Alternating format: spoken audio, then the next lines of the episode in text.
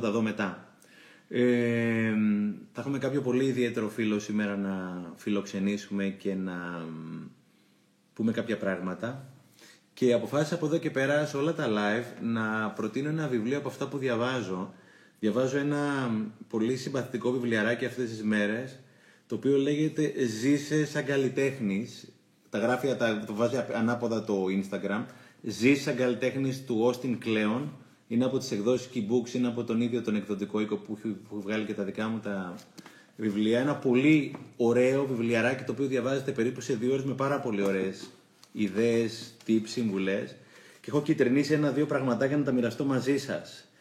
Ε, λέει πριν μερικά χρόνια θα ξυπνούσα κάθε πρωί, θα τσέκαρα τις ειδήσεις στο τηλέφωνό μου και θα ένιωθα ότι ο κόσμος είχε γίνει πιο ηλίθιος και πιο κακός στη διάρκεια της νύχτας σε σχέση με τις ειδήσεις και την αιμονή μας να βλέπουμε συνέχεια ειδήσεις. Μετά λέει είναι ξεκάθαρο πως το πιο υγιές είναι να κλείνουμε ένα ραντεβού με τον εαυτό μας καθημερινά ώστε να αποσυνδεόμαστε από τον κόσμο και να συνδεόμαστε με τον εαυτό μας. Έχω κυτρινίσει κάποια πραγματάκια γιατί εγώ λατρεύω να κυτρινίζω τα βιβλία. Μου αρέσει πάρα πολύ να κρατάω σημειώσεις. Και μετά ξαναγυρίζω και τα, ξανα, τα ξαναβλέπω. Λέει, όταν πιάνεις το κινητό ή τον υπολογιστή σου με το που ξυπνήσεις, αυτομάτως προσκαλείς το άγχος και το χάος στη ζωή σου. Πριν πας για ύπνο, βάλε το κινητό σε μια πρίζα στην άλλη άκρη του δωματίου ή κάπου που να μην το φτάνεις. Όταν ξυπνήσεις, βάλε τα δυνατά σου να μην το κοιτάξεις. Για την υπερεξάρτηση από τις συσκευές. Μπορείς να ξυπνήσεις χωρίς να ξυπνάς με ειδήσεις, λέει ο τύπος. Και επίσης λέει για τη σωστή λειτουργία των κινητών και όχι την υπερβολική χρήση, λέει η λειτουργία πτήση δεν είναι απλώς μια ρύθμιση του κινητού σου. Μπορεί να είναι και ένας τρόπος ζωής. Για τη δύναμη του όχι, λέει, το να λες όχι είναι μια μορφή τέχνης από μόνη της. Το όχι, by the way, είναι από τις πιο λυτρωτικές λέξεις. Προστατεύει, οριοθετεί. Αν δεν έχεις αλλάξει ποτέ, για την ε, ανάγκη του να είμαστε ευέλικτοι και να εξελισσόμαστε, λέει, αν δεν έχεις αλλάξει ποτέ γνώμη για το οτιδήποτε, τσιμπήσου μπορεί και να έχεις πεθάνει. Ξαναλέω, διαβάζω κάποιες ωραίες ατάκες από το βιβλίο Ζήσει σαν καλλιτέχνης που διαβάζω αυτή την εποχή. Το συστήνω ανεπιφύλακτα. Και σε κάθε live από εδώ και πέρα θα συστήνω ένα από τα βιβλία που διαβάζω ε, και μου αρέσουν. Ε, λέει τα social media μας έχουν μετατρέψει όλους σε πολιτικούς και σε brands, ε, εταιρικές επωνυμίες. Ο Ρωμαίος πολιτικός και φιλόσοφος Σενέκας είπε ότι διαβάζοντας παλιά βιβλία προσθέτεις όλα τα χρόνια που έζησε ο συγγραφέας στη δική σου ζωή. Δεν μας αποκλείει κανείς από καμία, από κάποια εποχή. Έχουμε πρόσβαση σε όλες μέσα από το διάβασμα. Λέει ποτέ δεν βρίσκω αυτό που ψάχνω, αλλά το καλό είναι ότι πάντα βρίσκω κάτι άλλο για τη δύναμη της άσκησης. Ό,τι ώρα και να σηκώνεσαι από το κρεβάτι, βγες έξω να περπατήσεις, είχε πει ο, ο συνθέτης σκηνοθέτης Ιγμαρ Μπέργκμαν. Οι δαίμονες μισούν τον καθαρό αέρα. Οι δαίμονες μισούν τον καθαρό αέρα. Οι οθόνες, και προφανώς αναφέρεται στην υπερβολική χρήση των κινητών τηλεφώνων, λέει, μας έχουν στερήσει την επαφή με τις αισθήσεις μας και μαζί την αίσθηση του μέτρου. Ένα είδος πνευματικού μου Και λέει το περπάτημα είναι ένας τρόπος να δεις τις δυνατότητες που ανοίγονται στη ζωή σου τη στιγμή που νομίζεις ότι δεν έχεις καμία. Γι' αυτό βγαίνει κάθε μέρα έξω, κάνε μεγάλους περιπάτους από μόνος σου. Νούμερο 6. Ζήσα καλλιτέχνης, ένα πολύ ωραίο βιβλίο, το συνιστώ ανεπιφύλακτα. Διαβάζετε πάρα πάρα πολύ εύκολα, σε δύο ώρες το έχετε διαβάσει, δεν είναι ούτε με το δάχτυλο ψηλά, ούτε διδακτικό, με απλά παραδειγματάκια. Ε, ναι, μισούν τον καθαρό αέρα, ακριβώς. Λοιπόν, σήμερα θα έχουμε ένα πολύ φίλο μου, ένα πολύ δικό μου άνθρωπο, έναν άνθρωπο, να σε καλά, έναν άνθρωπο που εμένα προσωπικά με έχει επηρεάσει πάρα πάρα πολύ, το Θανάση του Τζιβίλη, έναν μέντορα πραγματικά και έναν ε, νικητή, τη, νικητή της ζωής. Δεν θέλω να πω περισσότερα πράγματα, σε λίγο θα μου στείλει ένα μηνυματάκι για να τον βάλω μέσα. Ε, ένας από τους ανθρώπους που δεν έχει Πάρα πολύ ωραίο το σκέψα μοναχός του Τζέισιτ. Πάρα, πάρα πολύ ωραίο. Το, το, το, το συνιστώ ανεπιφύλακτα. Ένας άνθρωπος που ουσιαστικά θα μας πει την, ε, δική του την ε, ιστορία και θα ήθελα πάρα πολύ να την ακούσετε. Περιμένω να μου στείλει ένα μήνυμα ο Θανάσης για να τον βάλουμε μέσα. Μέχρι τότε κάνετε. Έχω τα γυαλιά, οπότε αυτή τη στιγμή μπορώ να απαντήσω και να δω μηνύματα. Βεβαίως, κάθε φορά θα δίνω και μια πρόταση από βιβλία, ε, αγαπημένοι μου. Να είστε καλά, παιδιά. Στέλνω χρόνια πολλά για τη γιορτή σου για αύριο. Αν μας ακούει ο Θανάσης μπορεί να στείλει ένα μήνυμα για να τον βάλουμε μέσα ή να ψάξω ένα από τα προηγούμενα μηνύματα που έχει ήδη στείλει. Λοιπόν, δώστε μου ένα λεπτάκι. Είναι και αρκετά τα μηνύματα. Ναι. Ζήσε σαν καλλιτέχνη είναι ο τίτλος του βιβλίου που προτείνω. Να είστε καλά παιδιά, μισό λεπτό. Ψάχνω να βρω τα μηνύματα του Θανάση για να τον βάλουμε. Ζήσε σαν, καλλιτε... ε, ζήσε σαν καλλιτέχνης. Λοιπόν, Θανάση, περιμένουμε. Είχε στείλει ένα μήνυμα ο Θανάσης. Κοιτάω τα μηνύματα ανάποδα για να πάω σε ένα από τα πάνω μηνύματα. Ε, δώστε μου ένα λεπτάκι βλέποντας τα πάνω μηνύματα. Γεια σου Σπύρο μου. Να τους. Λοιπόν, συγγνώμη για την καθυστέρηση. Κάλεσα τον Θανάση. Καλώς τον να. Περίμενε.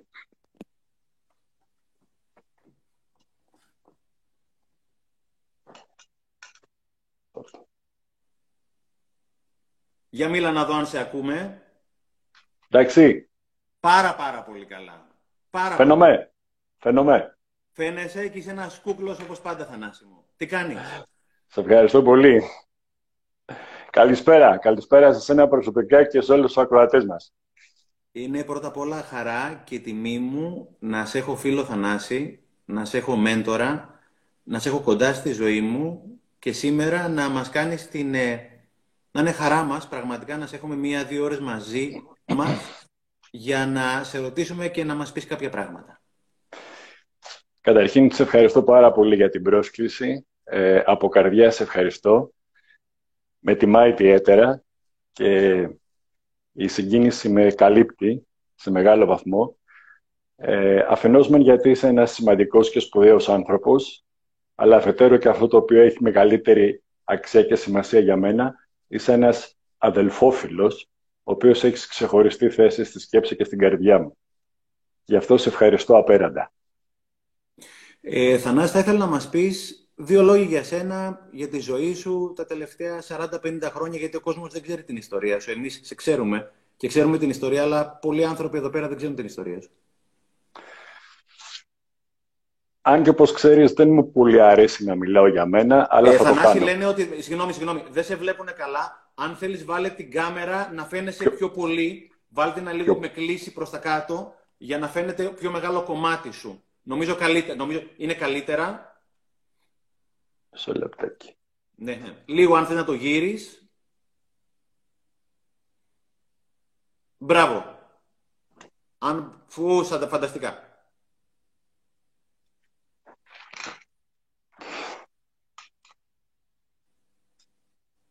Καλύτερα; Ναι, καλύτερα, καλύτερα. Ναι. Εκτιμώ ότι η τεχνολογία είναι ένα από τα αντιφό μου. Γιατί είμαι πολύ της ε, διαζώσης επικοινωνία εγώ. Τέλος πάντων, ε, έλεγα πως ε, δεν με πολύ αρέσει να μιλάω για τον εαυτό μου, αλλά εν τούτης θα το κάνω. Και γι' αυτό είμαι στη συνέντευξή σου. Γεννήθηκα και μεγάλωσα στο Αγρίνιο και εκεί τελειώσα και τα μαθηματικά μου χρόνια. Ε, ήρθα στην Αθήνα για σπουδές στην ιατρική και εκείνο το διάστημα είχα ένα τροχαίο ατύχημα με μηχανή, το οποίο αυτό μου άφησε μόνιμα αναπηρία, στα κάτω άκρα. Ε, είμαι παραπληγικός. Ε, και τι ηλικία έγινε αυτό, Θανάση; 19 χρονών. 19 χρονών. Ε, εκεί που ξεκίναγε κυριολεκτικά η ζωή μου και ουσιαστικά. Είχα μεγάλη περιπέτεια με νοσοκομεία, με νοσηλεία, με την αποκατάστασή μου κτλ. ε, να σκεφτείς ότι έμεινα συνεχόμενα μέσα σε νοσοκομείο 17 μήνες. 17 μήνες. 17 μήνες συνεχόμενα. Συνεχόμενα. Θαλάμους. Ε, σε αρκετά νοσοκομεία της, εδώ στη χώρα και στην Αθήνα και στο εξωτερικό. Ε, Τέλος πάντων, ε, έκανα την αποκατάσταση, έφυγα, πήγα εξωτερικό και αποκατάσταση στην Αμερική, σε ένα από τα κορυφαία κέντρα, τότε ήταν το κορυφαίο του κόσμου, το οποίο εκεί έβαλα τη ζωή μου σε κάποια, ας πούμε έτσι, σε μια σειρά. Δηλαδή, εκεί με έμαθαν άνθρωποι, έκανα την φυσική μου αποκατάσταση. Με έμαθαν άνθρωποι πώς θα, να μπορώ να συντερούμε και πώς θα μπορώ να γίνει πιο εύκολη η ζωή μου με αυτό που μου είχε συμβεί. Ε, δεν κρύβω πως στην αρχή με δυσκόλεψε και με δυσκόλεψε πολύ γιατί το μέσα μου ε, δεν είχε αποδεχτεί την αναπηρία. Ε, εγώ θεωρούσα ότι επειδή πήγα στην Αμερική ότι θα γυρίσω πίσω περπατώντας. Και όταν, ας πούμε, σε δύο meetings που έκανα με τους γιατρούς μου είπαν ότι το περπάτημα το ξεχνάς στη ζωή σου, ε, είχε πέσει όλο το νοσοκομείο στο κεφάλι μου. Δηλαδή δεν μπορούσα να το, να το χωνέψω καταρχήν και να το διαχειριστώ μετά. Εν πάση περιπτώσει, γύρισα, έκανα το πρόγραμμα που έκανα. Ε, βέβαια, συνέχισε περισσότερο ο Γολγοθάς, μπορώ να πω, γιατί όταν γύρισα από την Αμερική είχα πάει στο Αγρίνιο. Και το Αγρίνιο δεν είναι Μανχάταν, γιατί στο Μανχάταν έκανα, ήταν το κέντρο αποκατάστασης που έκανα το, το πρόγραμμα και δυσκόλεψε πάρα πολύ η ζωή μου στο Αγρίνιο. Να σκεφτείς ότι ε, στο πατρικό μου, το οποίο είναι δίπατο, ε, δεν υπάρχει ασανσέρ, ανέβηκα και κατέβηκα μετά από 5,5 χρόνια. Δηλαδή, 5,5 χρόνια μου είναι μέσα στο σπίτι μου. Δεν είχα βγει έξω, είχα βγει μόνο δύο φορές που πήγα οδοντίατρο. Ποτέ άλλοτε. Και τέλος πάντων... Και θα, Θανάση αυτό στην ακμή σου, την εποχή που όλα τα παιδιά βγαίνουμε, κάνουμε, δείχνουμε, γκομενίζουμε, αθλούμαστε, ανακαλύπτουμε τον εαυτό μας και πολλά άλλα πράγματα, έτσι. Ακριβώς. Και το έκανε, εδώ μπορώ να πω ότι το έκανε περισσότερο ανυπόφορο, ανυπόφορο, έκανε περισσότερο ανυπόφορο την κατάστασή μου, γιατί όπως λες ότι οι παιδικοί μου φίλοι πηγαίνανε στο πάρκο, πηγαίνανε στην πλατεία, ε, παίζανε τάβλη στην αυλή από κάτω και δεν είχαν έρθει μια φορά να μου πούνε καλή τους ώρα, πάμε για ένα καφέ. Ποτέ. Ποτέ όμως. Τέλος πάντων και εντάξει, ήταν μεγάλο το ζόρι. Και η μόνη άρα διαδρομή... Χρόνια έκατσες, άρα πέντε χρόνια έκατσες μέσα και έκατσες σχεδόν μόνος σου, έτσι; Ναι, στην κυριολεξία μόνος μου, γιατί ε, οι δικοί μου δούλευαν ε, η μητέρα μου και ο αδερφός μου, δηλαδή η αδερφή μου ήταν εδώ παντρεμένη στην Αθήνα. Ο πατέρας μου είχε πεθάνει ε, τον πρώτο καιρό που ήμουνα στο νοσοκομείο. Ε, ναι, στην κυριολεξία μόνος μου. Η διαδρομή δηλαδή που έκανα μέσα στο σπίτι ήταν ε, κοζίνα, δωματιό μου και μπάνιο. Και στο μπαλκόνι αργά το βράδυ γιατί ντρεπόμουν να βγω, που... γιατί όσοι πέρναγαν με κοίταζαν. Και αυτά τα πέντε χρόνια, Θανάση, τι είναι πράγματα τα οποία δεν ξέρω κι εγώ παρότι είμαστε κολλητοί και αδερφοί, είναι πράγματα που δεν ξέρω με λεπτομέρεια. Αυτά τα πέντε χρόνια πώς πέρασαν, τι έκανες, πώς παίρνουν σήμερα. Διάβασμα. Πολύ διάβασμα. Ε... Κοιτάζοντας τον ταβάνι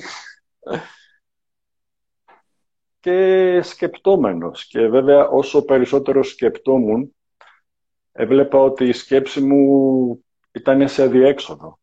Και σε αδιέξοδο ζούσα ότι πήγαινε και η ζωή μου. Και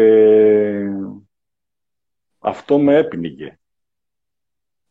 Και είχα, είχε, μου είχε έρθει μια ιδέα ε, στο μυαλό ότι να βρω και τρόπο να βάλω τέλος στη ζωή μου. Γιατί ήταν πράγματα ανυπόφορο και το έκανα αυτό. Και είχα βάλει, δεν θυμάμαι τώρα για πόσο καιρό είχα πει, και όταν ε, ήμουνα στα πολύ χάλια μου, σκεπτόμενος την ημερομηνία που είχα βάλει, ότι δεν πειράζει, τότε θα φύγεις. Έτσι. Αυτό άρχισε και μου έδινε χαρά μέσα μου.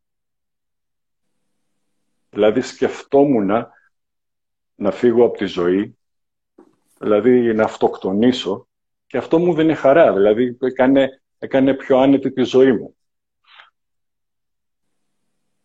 Ευτυχώς με φώτισε ο Θεός και δεν έγινε.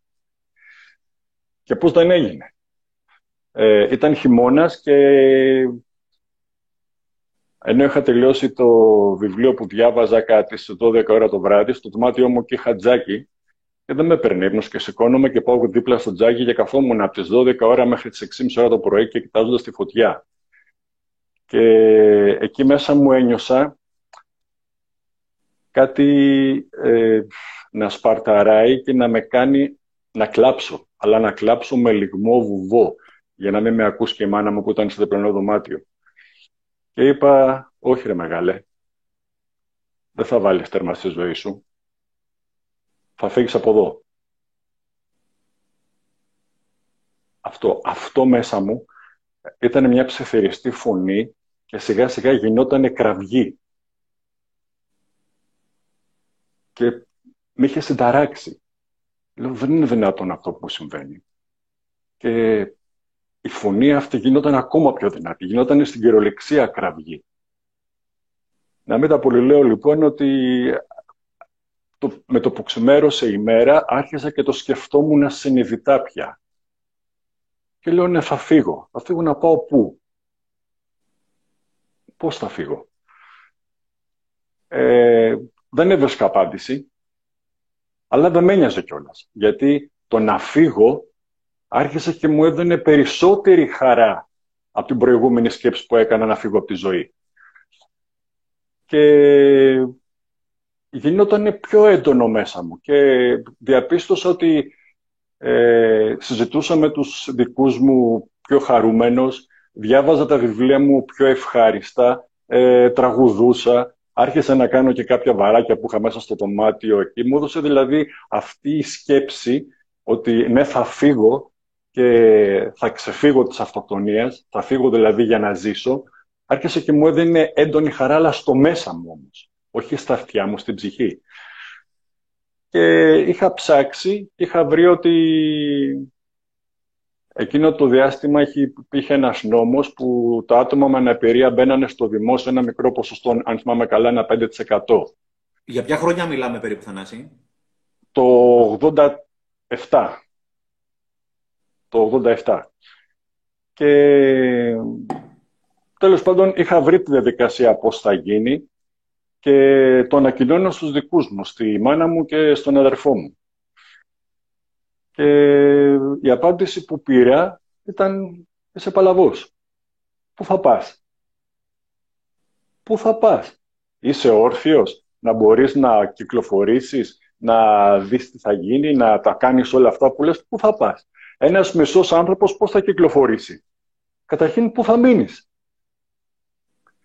Και ήταν έντονες οι αντιστάσεις τους και, και λογικές ε, θα έλεγα. Η δε μάνα μου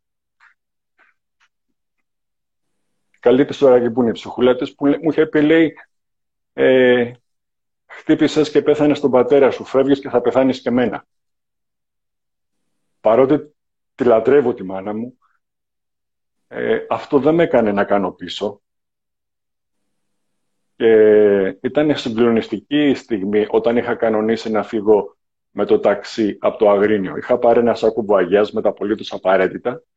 Είχα καλέσει ένα φίλο μου ταξιτζή και ήρθε και με πάρει. Του λέει: Μάνα μου, θα σου πει όχι. Αλλά δεν θα την ακούσεις. Και με το που κατεβήκαμε κάτω και μπήκα στο ταξί, μάνα μου ήταν στο πεζοδρόμιο, είχε καθίσει και έκλαιγε. Ε, συγκλονιστική για μένα εικόνα. Αλλά δεν την έβλεπα όμως. Και μόλις προχωρήσαμε, μου λέει ο ταξιτζής, μου λέει να σε γυρίσω πίσω. Μου λέει δεν αντέχω, μου λέει αυτό που είδαμε τη μάνα σου έτσι. Μου λέω, να σου πω κάτι, αν γυρίσω πίσω εγώ θα πεθάνω. Ενώ αν φύγω και μπω στη ζωή και ζήσω, η μάνα μου θα πάρει χαρά. Και ήρθα στην Αθήνα. Ε... Είχες κάποιον στην Αθήνα, Θανάση, τότε; Ε, στην Αθήνα με ζούσε η αδερφή μου. ε, με την οποία είχα έρθει σε επικοινωνία, αλλά ήταν και εκείνη ε, στην, στην αρχή ανένδοτη να φύγω, ε, να έρθω εδώ και τους λέω, έλα σε παρακαλώ στο πρακτορείο να με πάρεις να μείνω για λίγο καιρό στο σπίτι και θα τη βρω την άκρη. Ε, δεν ήθελε στην αρχή γιατί είχε συζητήσει με τη μάνα μου και φτάνω στο πρακτορείο, στον Κεφισό θυμάμαι και δεν τη βλέπω. Με κατεβάζουν από το λεωφορείο και φεύγει ο κόσμος και, και είμαι εκεί και δεν τη βλέπω την αδερφή μου πουθενά. Και περίμενα γύρω στα 40 λεπτά και την είδα μετά που ερχόταν κλαμμένη, γιατί εκ των υστέρων έμαθα, της είχε πει η μάνα μου, κοίταξε να δεις ότι μην πας αμέσως, για αν δεν σε δει, θα πάρει το επόμενο λεωφορείο και θα γυρίσει. Τι θα κάνει, πού θα πάει. Ε, και έμενα, ήρθε η αδερφή μου, έμενα στο σπίτι της ε, κανένα πεντάμινο, ξάμινο, θυμάμαι καλά, μέχρι που να κάνω τα χαρτιά μου για τον ε, διορισμό που είπα πριν. Και μετά έφυγα από τον αδερφή μου και νίκε στο σπίτι και έμενα, και έμενα στο σπίτι. Καθόλου εύκολα. Καθόλου. Καθόλου εύκολα.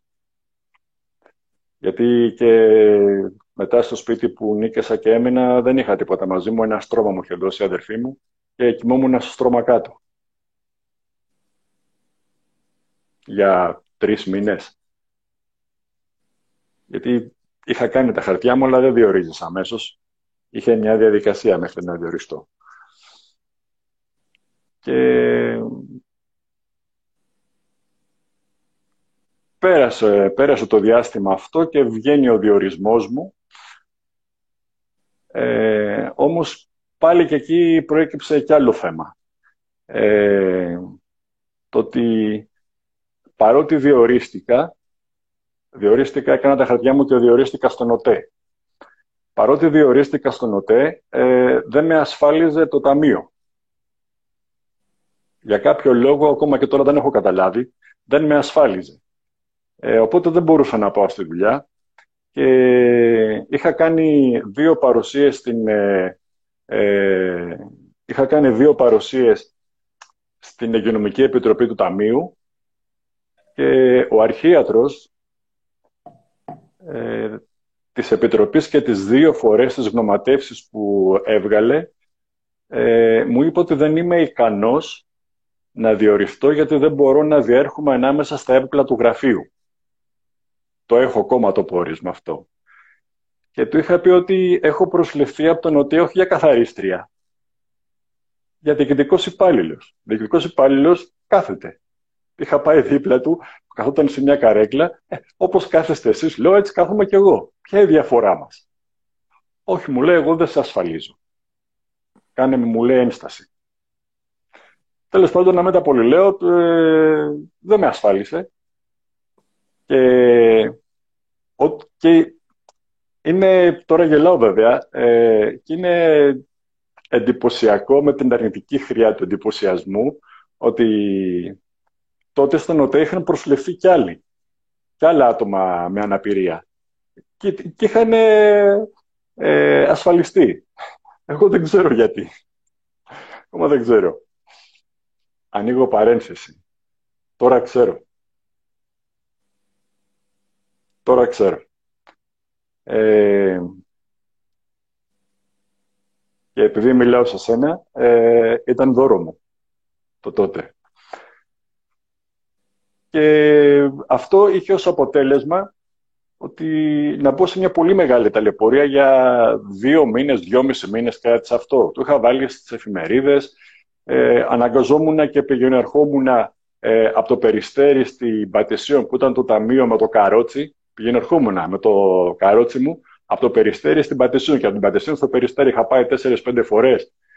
Και εδώ αξίζει να πω ότι την τελευταία φορά που είχα πάει, με πιάνει στην ομόνια βροχή κατακλυσμός. Κατακλυσμός όμως, καρέκλες.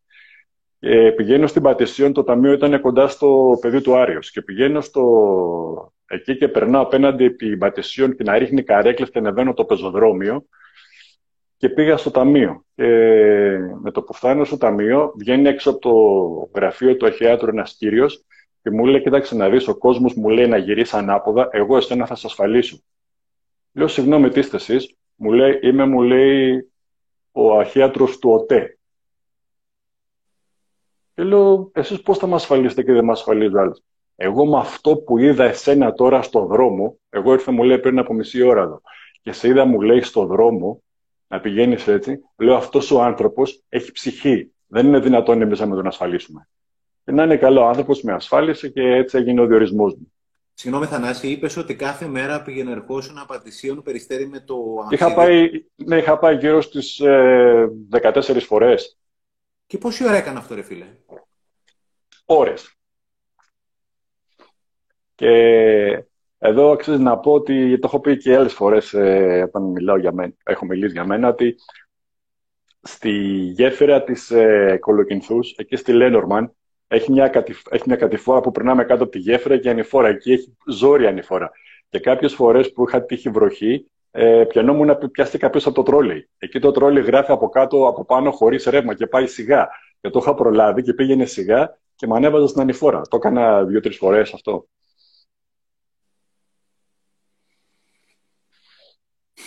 Γιατί δεν είχα διοριστεί, δεν είχα λεφτά, ήμουνα μόνος μου εδώ, δεν, πώς θα πάω.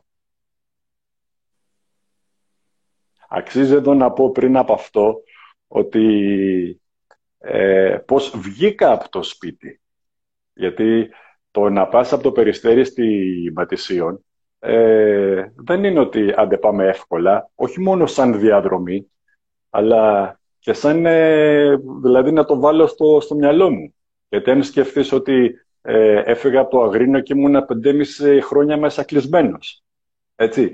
Το σπίτι που έπιασα στο...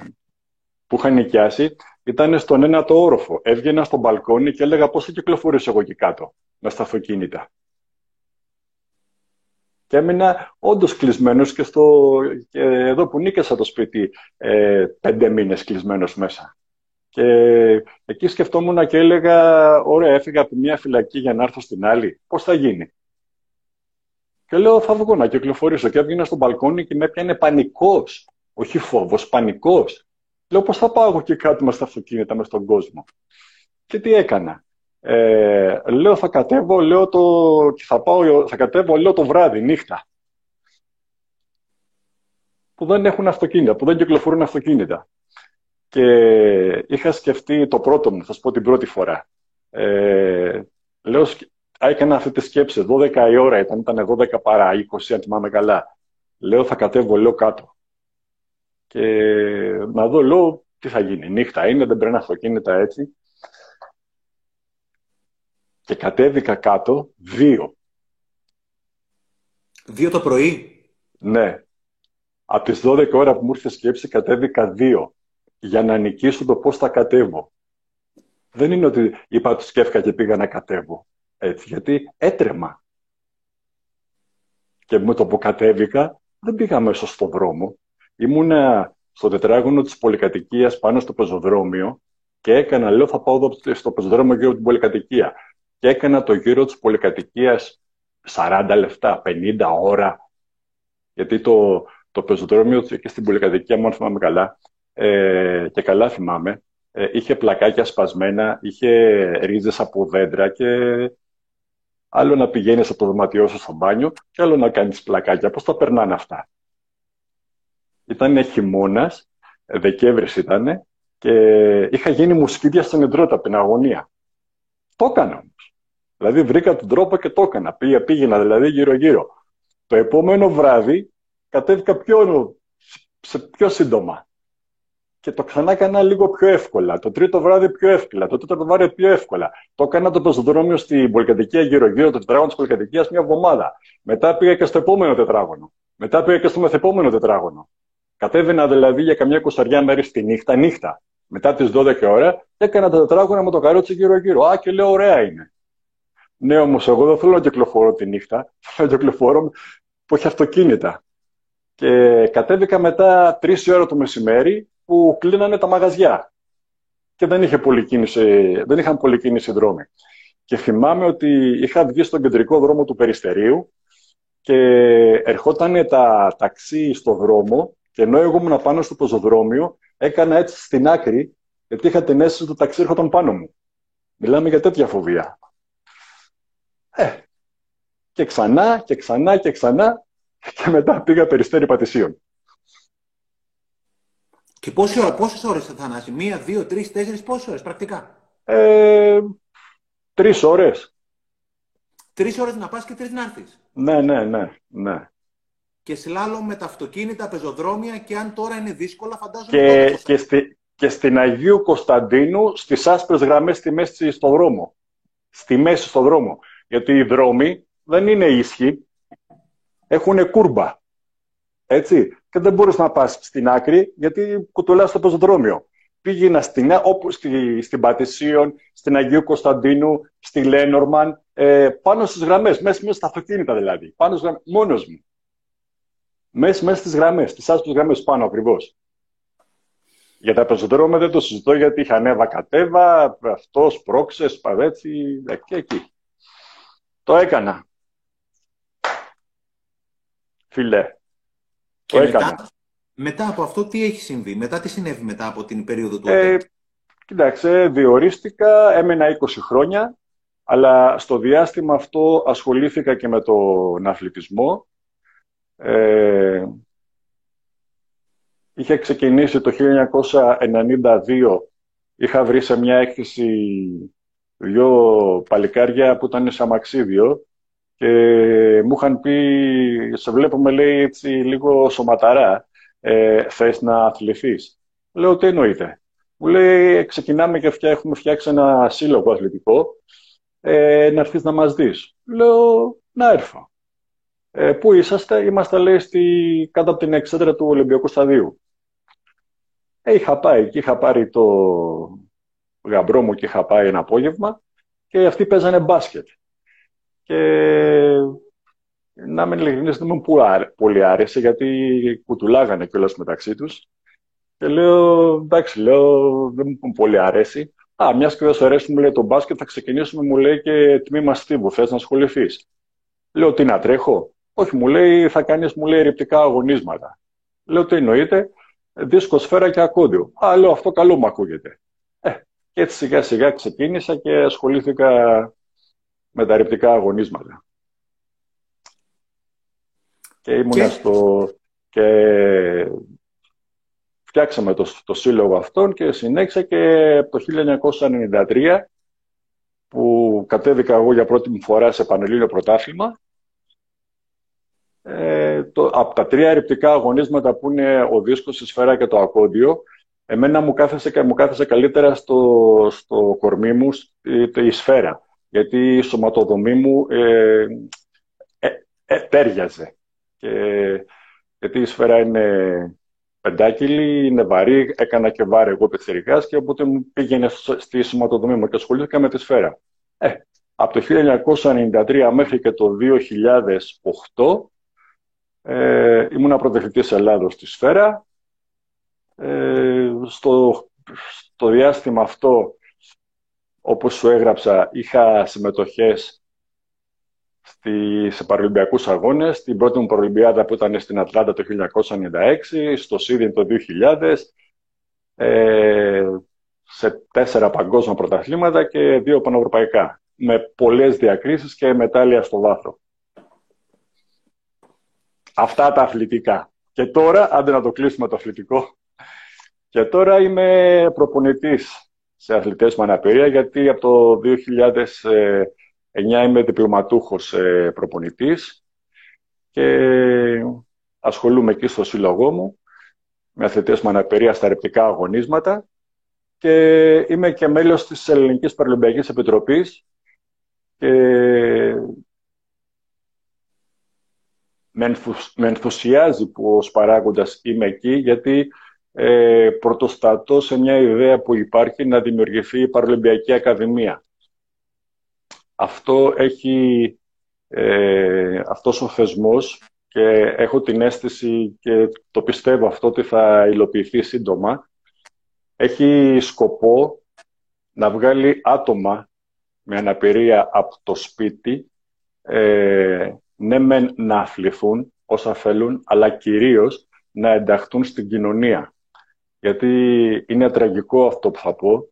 Ε, στην ευρύτερη περιφέρεια της Αττικής υπάρχουν δεκάδες χιλιάδες άτομα σε ένα περικό μαξίδιο. Δεκάδες χιλιάδες. Και πολλές δεκάδες χιλιάδες. Πόσα κυκλοφορούν έξω. Θανάση, εσένα τι είναι αυτό το οποίο σε έβγαλε από το σπίτι εκείνη την πάρα πολύ δύσκολη πρώτη πενταετία στο Αγρίνιο; Δηλαδή είναι καμιά φορά σαν να είναι μια ζυγαριά που πάει λίγο από εδώ, λίγο από εκεί και τελικά πέφτει κάτι και ισορροπεί δεξιά και όχι αριστερά. Τι ήταν αυτό το οποίο υπερίσχυσε εκείνη την πολύ δύσκολη περίοδο και αντί να θέσει τέρμα στη ζωή σου, έθεσες μια νέα αρχή; Αυτό που, όπως είπα πριν, που με έκανε ήταν μια κραυγή ζωής από μέσα που από το Θεό, από την ίδια τη ζωή, ε, ήταν αυτό που λέμε και στο Αγρίνιο ότι το κεράκι μου ακόμα έχει φωτιά. Ε, η φωνή που έγινε μέσα μου, η οποία ήταν και μου δημιούργησε όχι απλά πόθο να φύγω από το Αγρίνιο, ε, απλά έγινε σφοδρή επιθυμία. Δηλαδή, ε, ό,τι και να γινότανε, εγώ θα έφευγα. Ήτανε ε, ότι με τράβαγε η ζωή. Ότι με τράβαγε η ζωή. Η ζωή με κεφαλαία γράμματα. Το να ζήσω, να κάνω πράγματα. Ε, ήτανε, ήτανε, δηλαδή δεν έχει εξήγηση να στο πω συνειδητά ότι έγινε κάτι, είχα ένα ερέθισμα, έτσι. Ότι το άκουσα, ήταν θεόσταλτο, ήτανε. Το άκουσα και λέω όχι θα ζήσω. Θα βρω τρόπο να ζήσω. Αυτό. Και μετά μπήκα, όπως ξέρεις πολύ καλά, όπως λέμε εμείς, στη δράση. Δηλαδή έκανα πράγμα γι' αυτό. Δεν μου ήρθε και απλά έμεινα. Έτσι, έκα, μπήκα στη δράση. Δεν ήταν καθόλου εύκολο. Μα καθόλου εύκολο. Λίγα περιέγραψα. Αν, ας πούμε, μπω στη διαδικασία να τα πω όλα έτσι, εκεί έτσι, θα μιλάμε πέντε μέρες, χωρίς σύγχρονος. Δεν πειράζει, να ξεκινήσουμε να ναι. μιλάμε. Τι ναι, λίγα, ναι, λίγα περιέγραψα. Και γιατί να σκεφτείς ότι ε, μόνο αυτό θα πω, ότι ε, τότε για να διοριστούμε έπρεπε να, περνά, να περάσουμε από κάποιους γιατρούς. Παθολόγο, οπτικό και καρδιολόγο. Ο παθολόγος ήταν στην Ομήρου, στο Κολονάκι. Ο, ο οπτικός ε, ήταν στην Ακαδημίας. Ο, ο πνευμονολόγος ήταν ε, Ζήνονος. Όλα αυτά με το καρότσι με το μαξίδι, όπως είπε και μια φίλη εκεί. Γιατί τότε εκείνο το διάστημα είχε, υπήρχε δακτύλιος για το ταξί και μέσα στο κέντρο. Άντε τώρα να το κάνεις αυτό με το, με το καρότσι. Και το έκανα. Γιατί πάντα μέσα μου, πάντα μέσα μου, πάντα μέσα μου ήταν στεντόρια η φωνή ε, ότι θα ζήσω θα ζήσω και θα τα καταφέρω. Και το ένα μετά το άλλο, το ένα μετά το άλλο δηλαδή που ερχόταν να το πω έτσι, δηλαδή οι αναποδιές, δεν στάθηκε κάτι να με κάνει να τα παρατήσω. Ναι, αλλά μέχρι κάποιο σημείο μας είπες ότι, και θέλω να πω κάτι για το Θανάση, γιατί δεν σε ξέρουν τα παιδιά, πολλοί από εδώ δεν σε ξέρουν. Ο Θανάσης είναι ένας άνθρωπος που σπάνια μιλάει για τη ζωή του και για αυτά που έχει κάνει, παρότι είμαστε αδέρφια. Είναι πράγματα που ακούω πρώτη φορά στη ζωή μου σήμερα και εγώ. Είπες νωρίτερα, Θανάσιο, ότι κάποια στιγμή ήσουν στο όριο να αυτοκτονήσεις και είπες κάποια στιγμή εγώ θα ζήσω. Άρα κάποια στιγμή κάτι άλλαξε. Γιατί μέχρι κάποιο σημείο ήθελες πραγματικά να θέσει τέλος στη ζωή σου. Αυτό το οποίο άλλαξε ήρθε απ' έξω από μόνο του ή σιγά σιγά το δημιούργησες εσύ θελημένα ή άθελά σου; Όχι. Ε, αυτό, κοίτα, ε, κάποιες φορές το μέσα μας, έτσι, ε, εκεί που είμαστε στην απόγνωση, εκεί που είμαστε στο, στον πάτο, στον πολύ πάτο, έτσι. Ε, θες, θες να είναι στην αρχή ψήφιος, θες να είναι στην αρχή ε, με πιο δυνατή φωνή. Ε, μας μιλάει. Αυτό, ε, όταν είπα ότι καθόμουν από τις 12 ώρα το, στο τζάκι μπροστά μέχρι 6 ώρα το πρωί και να κοιτάω τη φωτιά, με το που την άλλη μέρα ξημέρωσε, δεν έφεγα από το αγρίνιο. Δηλαδή άρχιζα και το σκεφτόμουν και, όταν, και η φωνή από μέσα μου γινόταν πιο δυνατή, πιο δυνατή, πιο δυνατή, μέχρι που έγινε στεντόρια η φωνή και μπήκε και στη σκέψη και, και το είπα. Και, και, και παρότι, όπως προείπα, έχω δυναμία στη μάνα μου και που μου είπανε, η μάνα μου έβαζε γνωστά μου πρόσωπα και αγαπημένα μου πρόσωπα στο Αγρίνιο να έρθουν να με συνετήσουν, να μου πούνε πού πας; Και είχαν δίκιο, είχαν χίλια δίκιο. Συγκεκριμένα είχε έρθει ο μου, είναι γιατρός του Αγρίνιο προς τιμή και να είναι καλό άνθρωπος. Και ήρθε και μου είπε: Πού πας, ξέρεις που πας. Τι είναι, μου λέει, η Αθήνα είναι Μανχάταν να, να είναι όλα στρωμένα και να πεις Γεια σας, είμαι εδώ, εκεί. Θα τα δεις έτσι. Κι όμως, ε, όσο περισσότερο άκουγα απ' έξω ότι είναι δύσκολο, ε, δεν θα τα καταφέρεις, θα ταλαιπωρηθείς, ε, μπορεί να δυσκολέψει πολύ χειρότερα η ζωή σου και, και, και, και όλα αυτά. Γιατί ανοίγω παρένθεση, τότε ως φυσιολογία δεν ήμουν όπως είμαι τώρα. Σε καμία περίπτωση. Σε καμία περίπτωση. Με πολλά πάνω μου ζόρικα εκτός από το περπάτημα. Έτσι. Κι όμως, όχι, εγώ θα θα παρατήσω. Αυτό γινόταν πολύ έντονο και όσο έντονο γινόταν μέσα μου, τόσο πολύ όμορφο συνέστημα μου έδινε. Στο μέσα μου. Έτσι. Γι' αυτό, αυτό με βοήθησε στην πορεία και όταν έπεφτα, δηλαδή με όλες τις, όλα τα ζόρια αυτά που είπα προηγουμένως και άλλα πολλά, δεν με έκανε να τα παρατήσω. Θανάση, είναι αυτή η δύναμη, είναι η ίδια ακριβώς η δύναμη και η εσωτερική φωνήτσα που λες που σε έβγαλε από το Αγρίνο να σε φέρει στην Αθήνα, που σε ανάγκασε με την καλή έννοια από τον ένα το όροφο να κατέβεις κάτω και να βγεις με το καροτσάκι το βράδυ να κάνεις προπόνηση; Ακριβώς. Είναι αυτό που τώρα λέμε και διαβάζουμε στα βιβλία και τα λοιπά και ακούμε και από τους δασκάλους και από τους δικούς μας και από άλλους πολλούς ότι ο άνθρωπος μέσα έχει απεριόριστο δυναμικό. Απλά δεν το ξέρει. Έχει απεριόριστο δυναμικό. Απλά δεν το ξέρει. Η Έλεν Κέλλερ είχε πει το εξής ότι ε, ένα θαύμα υπάρχει στη ζωή και, έχει, και αυτό έχει, έχει επιτευχθεί. Είναι η ανθρώπινη ψυχή. Τεράστια δύναμη. Απλά δεν το ξέρουμε.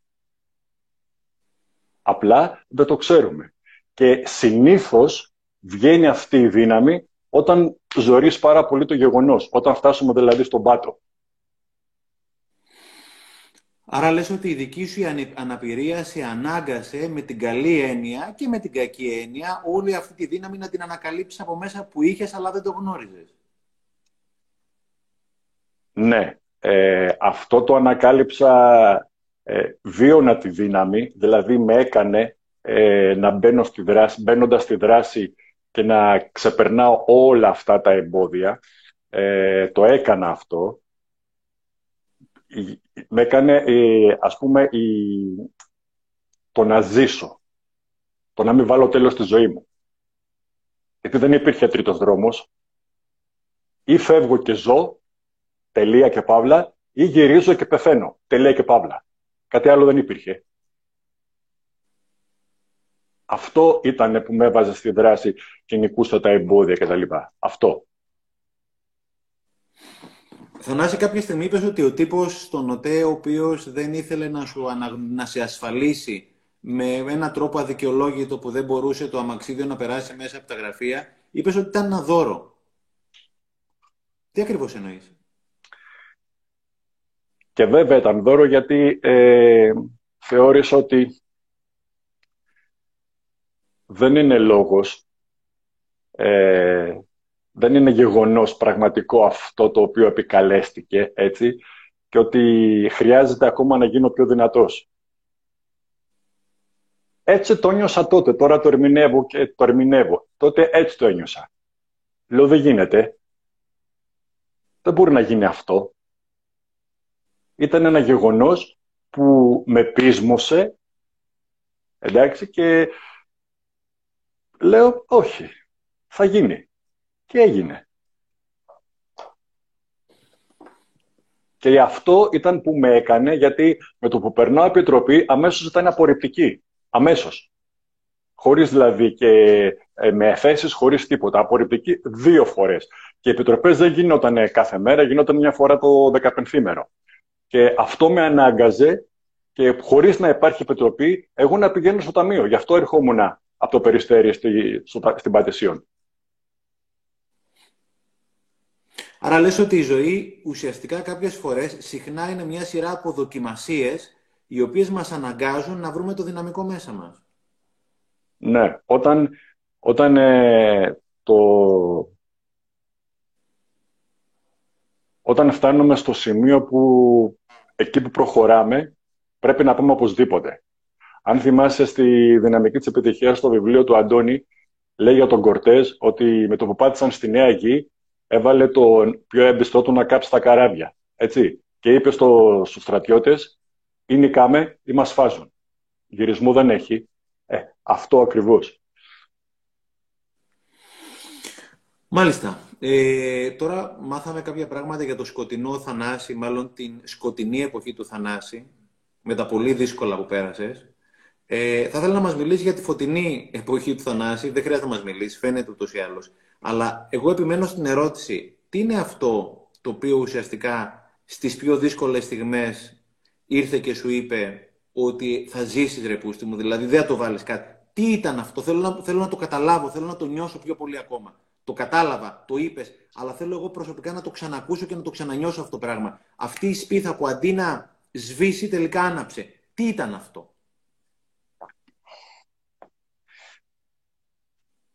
Ε, απλά θα πω ότι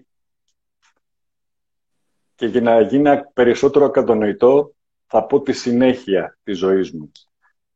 Όταν, για παράδειγμα, όταν ας πούμε γύρισα ε, το Sydney, από το Sydney το 2000 από τους παραολυμπιακούς αγώνες, ε, τότε, επειδή ήμασταν λίγοι ε, που πηγαίναμε στους αγώνες, ε, στους αθλητές με αναπηρία από τη χώρα, να σκεφτείς ότι ε, στην Ατλάντα πήγαμε 12 άτομα, αποστολή, το 1996, και στη Βραζιλία, στο Ρίο το 2016, πήγανε 70. Έτσι, δύσκολη χρονιά και στον αθλητισμό. Ε, και όταν είχαμε γυρίσει, τέλος πάντων και από την Ατλάντα και από το Σίδνεϊ, που επίσης ήμασταν και στο Σίδνεϊ λίγοι, έτσι, όλη η κοινωνία, πολιτική και τα λοιπά, κοινωνικοί φορείς μεγάλοι μας είχαν αγκαλιάσει και καλώς τα παιδιά και είστε εσείς και ήρωες και μπουρου μπουρου όλα αυτά που λένε και να είναι καλά που τα λέγανε τέλος πάντων εκεί και ήταν, ήμασταν πολύ famous να το πω έτσι. Πώς το λέμε και στο Αγρίνο το λέμε πολύ famous. Και εμένα προσωπικά επειδή ζούσα στην Αθήνα και τα έλεγα και κάπως καλά. Με καλούσαν και τα κανάλια, με καλούσαν περιοδικά, έδινα συνεντεύξεις περιοδικά, εφημερίδες, ε, για το χώρο, για την προσβασιμότητα στην πόλη, για πώς είναι η συμπεριφορά της κοινωνίας απέναντι στα άτομα με αναπηρία, πώς είναι η δική μας συμπεριφορά απέναντι στην κοινωνία, τέλος πάντων όλα αυτά. Και ήμουνα γνωστός, έτσι, από το χώρο μου ο πιο γνωστός. Εγώ και δύο-τρεις άλλοι. Και αυτό κάποια φο- κάποιες φορές με έβαζε σε κάποιες σκέψεις και λέω ε, πολύ ωραία, το, στον αθλητισμό τα πας μια χαρά, ε, στον μπούρο μπούρο στα κοινωνικά, ε, στα κανάλια, ε, εφημερίδες, περιοδικά μια χαρά επίσης, με αφιερώματα, με, με, με, με ένα σωρό τέτοια. Τότε, όταν αυτό τελειώσει, γιατί κάποια στιγμή θα τελειώσει, όταν σβήσουν τα φώτα της ράμπας, έτσι, όταν πέσει η αυλαία, τι θα γίνει; Ποιος θα ασχολείται μαζί σου; Τι θα κάνεις εσύ; Και άρχιζα αυτό να με απασχολεί και με απασχολούσε έντονα. Και επειδή από τη φύση μου ε, έχω αντιληπτική ικανότητα, παίρνω χαμπάρι τι γίνεται γύρω μου, άκουγα και από κάποιους γνωστούς ε, φίλους και στη δουλειά μου συναδέλφους ε, ότι όρθιος να ήσουν και βράστα και τα μετάλλια και τα μάξι και τα κανάλια και έτσι και όλα αυτά. Δεν όρθιος να ήσουν. όρθιος να ήσουνα, όρθιος να ήσουνα. Και λέω ρε γάμο το, λες να είναι έτσι. Και όλο αυτό μέσα μου δεν μου έδινε χαρά. Δεν μου έδινε, δεν με έκανε να νιώθω όμορφα. Ναι, μου λέγανε μπράβο, καλά είσαι, όμως δεν περπατάς ρε μεγάλε. Ναι, καλά, ωραία είναι αυτά, όμως δεν τρέχεις, ξέρω εγώ. Ναι, όλα καλά, ωραία είναι αυτά, όμως δεν έχεις κοπέλα. Έτσι, λοιπόν. Ε, και άρχισαν και με ψυχοπλάκωναν, μέχρι με χόντροπλάκωναν, μέχρι που κλεινόμουν πολύ περισσότερο από ό,τι αν ήμουν στο Αγρίνιο, συνειδητοποίησα. Έτσι. Λέω, εκεί να δεις μελαγχολία, εκεί να δεις κατάθλιψη, εκεί να δεις... Και για κάποιο λόγο είχα ξεχάσει και το τι είχα κάνει. Έτσι. Και έμπαινα στη διαδικασία και λέω, ναι, πάρα πολύ ωραία. Όλα αυτά ωραία είναι, λαμπρά, μετάλλια, κορνίζες, ιστορίες, ε, δημοσιότητες. Εσύ που είσαι, εγώ που ήμουνα. Κλεινόμουνα, δεν έκανα παρέες, ε, ε, φίλοι που είχα κάνει ε, αραιώνανε, τέλος πάντων, και με είχε βάλει σε πολύ... Ένιωθα πάρα πολύ βαριά μέσα μου και μιλάμε σε κατάθλιψη, μακροβούτη στην κατάθλιψη, όχι απλά να κολυμπήσω, μακροβούτη δηλαδή με μια ανάσα. Έτσι. Και επειδή η ζωή πάντα ξέρει και, πάντα, και πάντα δίνει απαντήσεις, έτσι, ε, γυρίζω ένα απόγευμα από το γυμναστήριο εδώ που πήγαινα στο Περιστέρι και με το καρότσι και έβρεχε κιόλας. Και συναντάω το, ένα φίλο μου στο δρόμο και ανεβήκαμε σε ένα πεζοδρόμιο. Και ήμασταν ε, κάτω του πεζοδρόμιο, το πεζοδρόμιο το, το στέγαστρο πάνω ήταν μικρό. Και μισή βρεχόμασταν, μισή ήμασταν κάτω από το στέγαστρο. Και καθόμαστε εκεί δυόμιση ώρες. Και συζητάγαμε.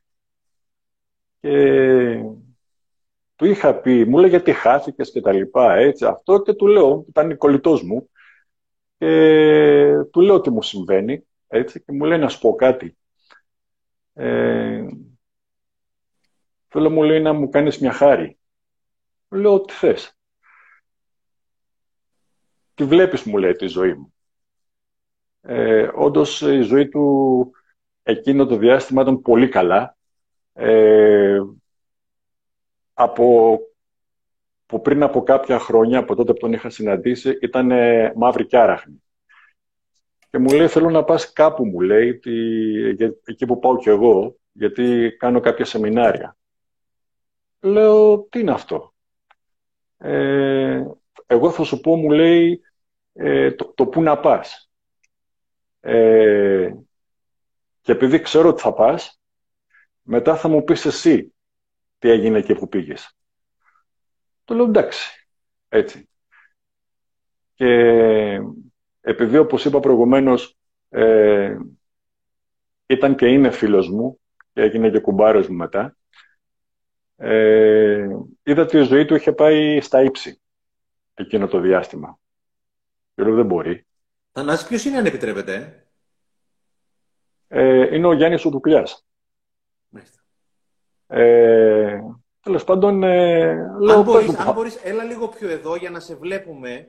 Μπράβο, γιατί είναι τα γράμματα επάνω. Δεν ήθελα να σε διακόψω. Απλώς πέφτουν τα γράμματα επάνω και δεν βλέπουμε τα μάτια σου. Μπράβο, ρε Θανάση. Αν γίνεται, διευκολύνει. Εντάξει.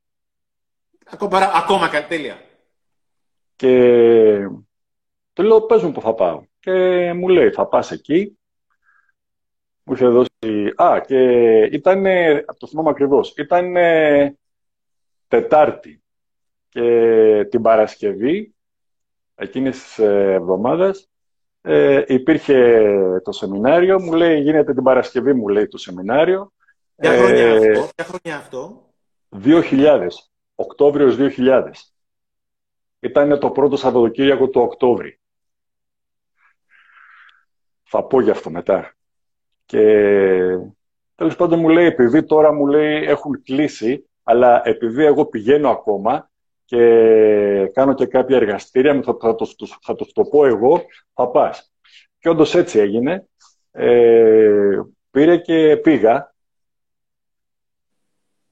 Θες να σου πω; Λοιπόν, θα πω. Και να μην ήθελες τα έλεγα. Και πάω στη... Τα σεμινάρια αυτά τα έκανε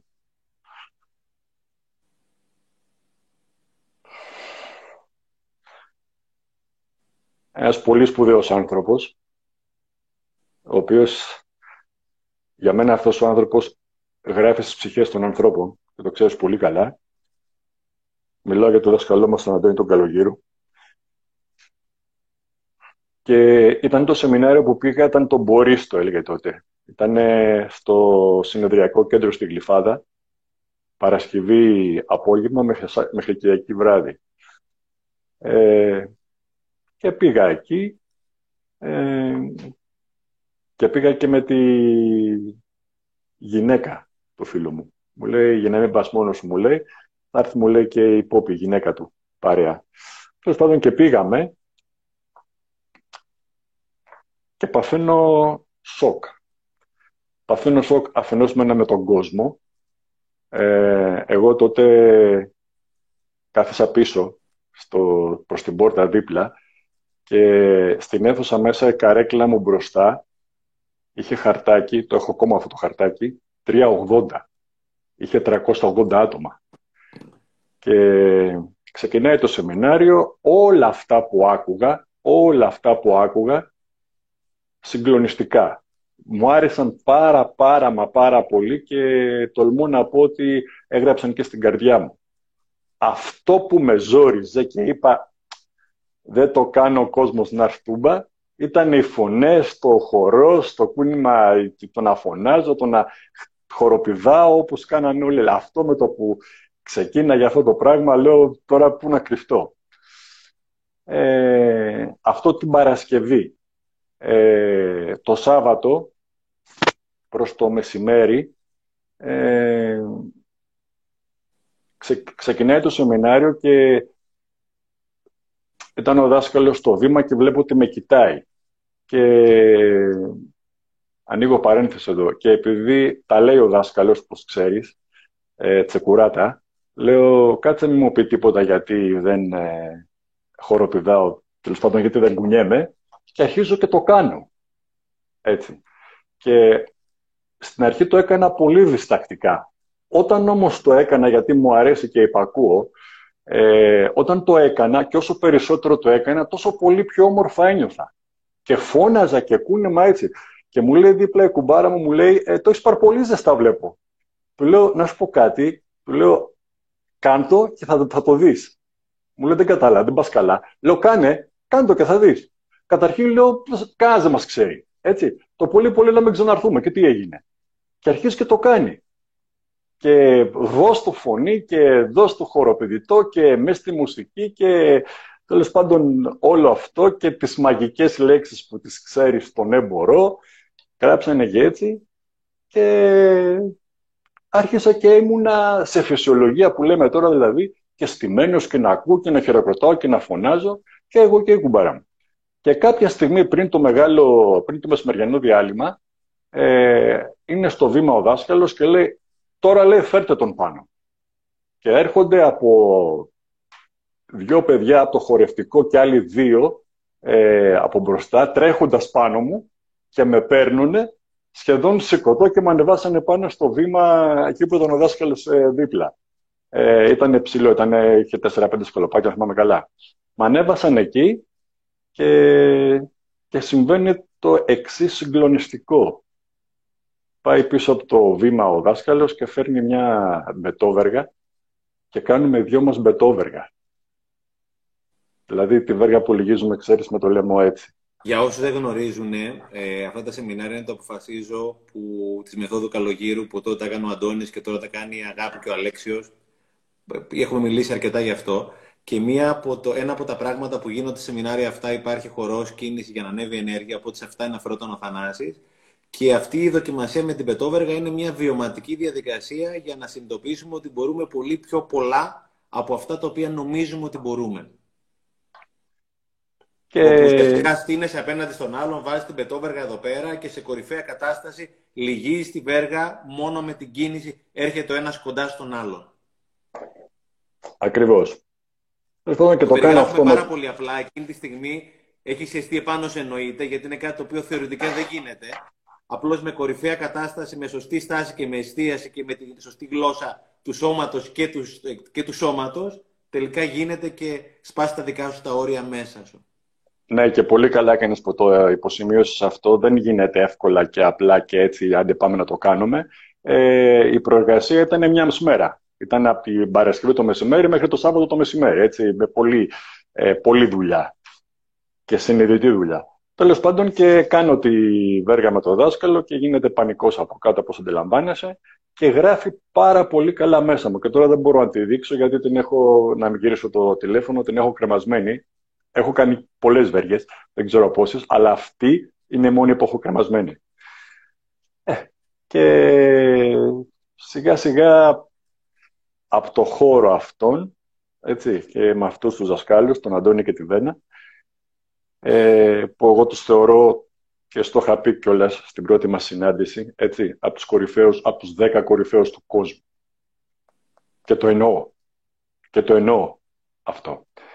Ε, ε, μπήκε σε μια άλλη ρότα η, η ζωή μου και όλη αυτή η διαδικασία όλων αυτών των χρόνων, γιατί τον Οκτώβριο που μας πέρασε έκλεισε 20 χρόνια.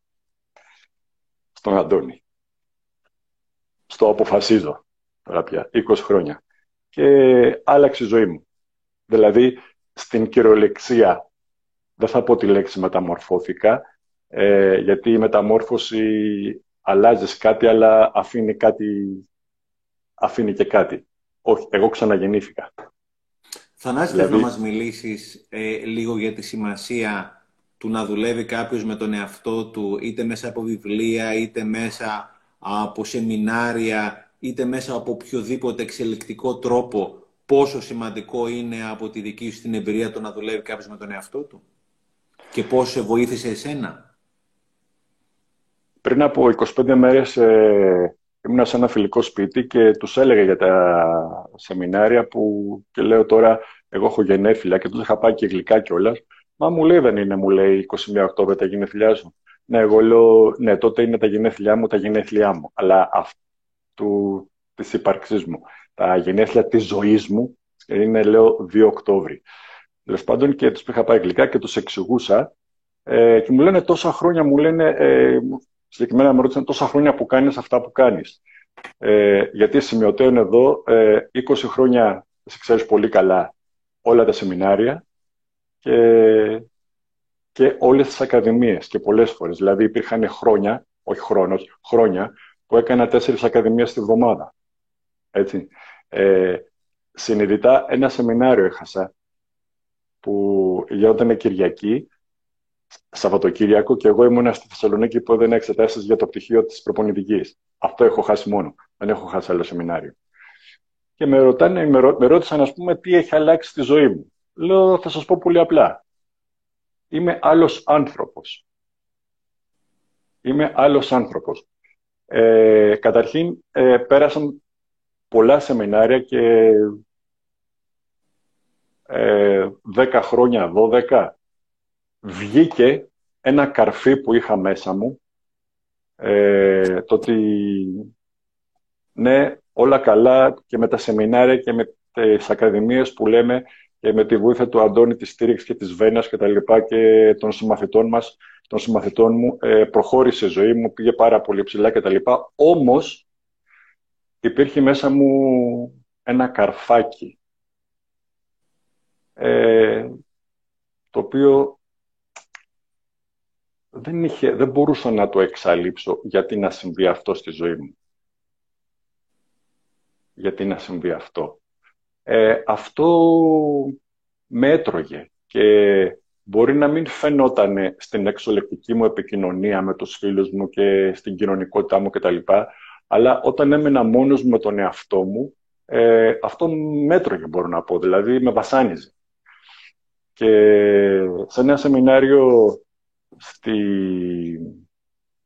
ε, σε ένα ξενοδοχείο κοντά στην Ακρόπολη, ε, ήταν σχέσεις, ήταν το 2004, με 200 τόσα άτομα ε, και καθόμουν πίσω εγώ και μεγαλύτερο ποσοστό στη, των συμμετοχών ήταν γυναίκες, γιατί ήταν σεμινάριο σχέσεων.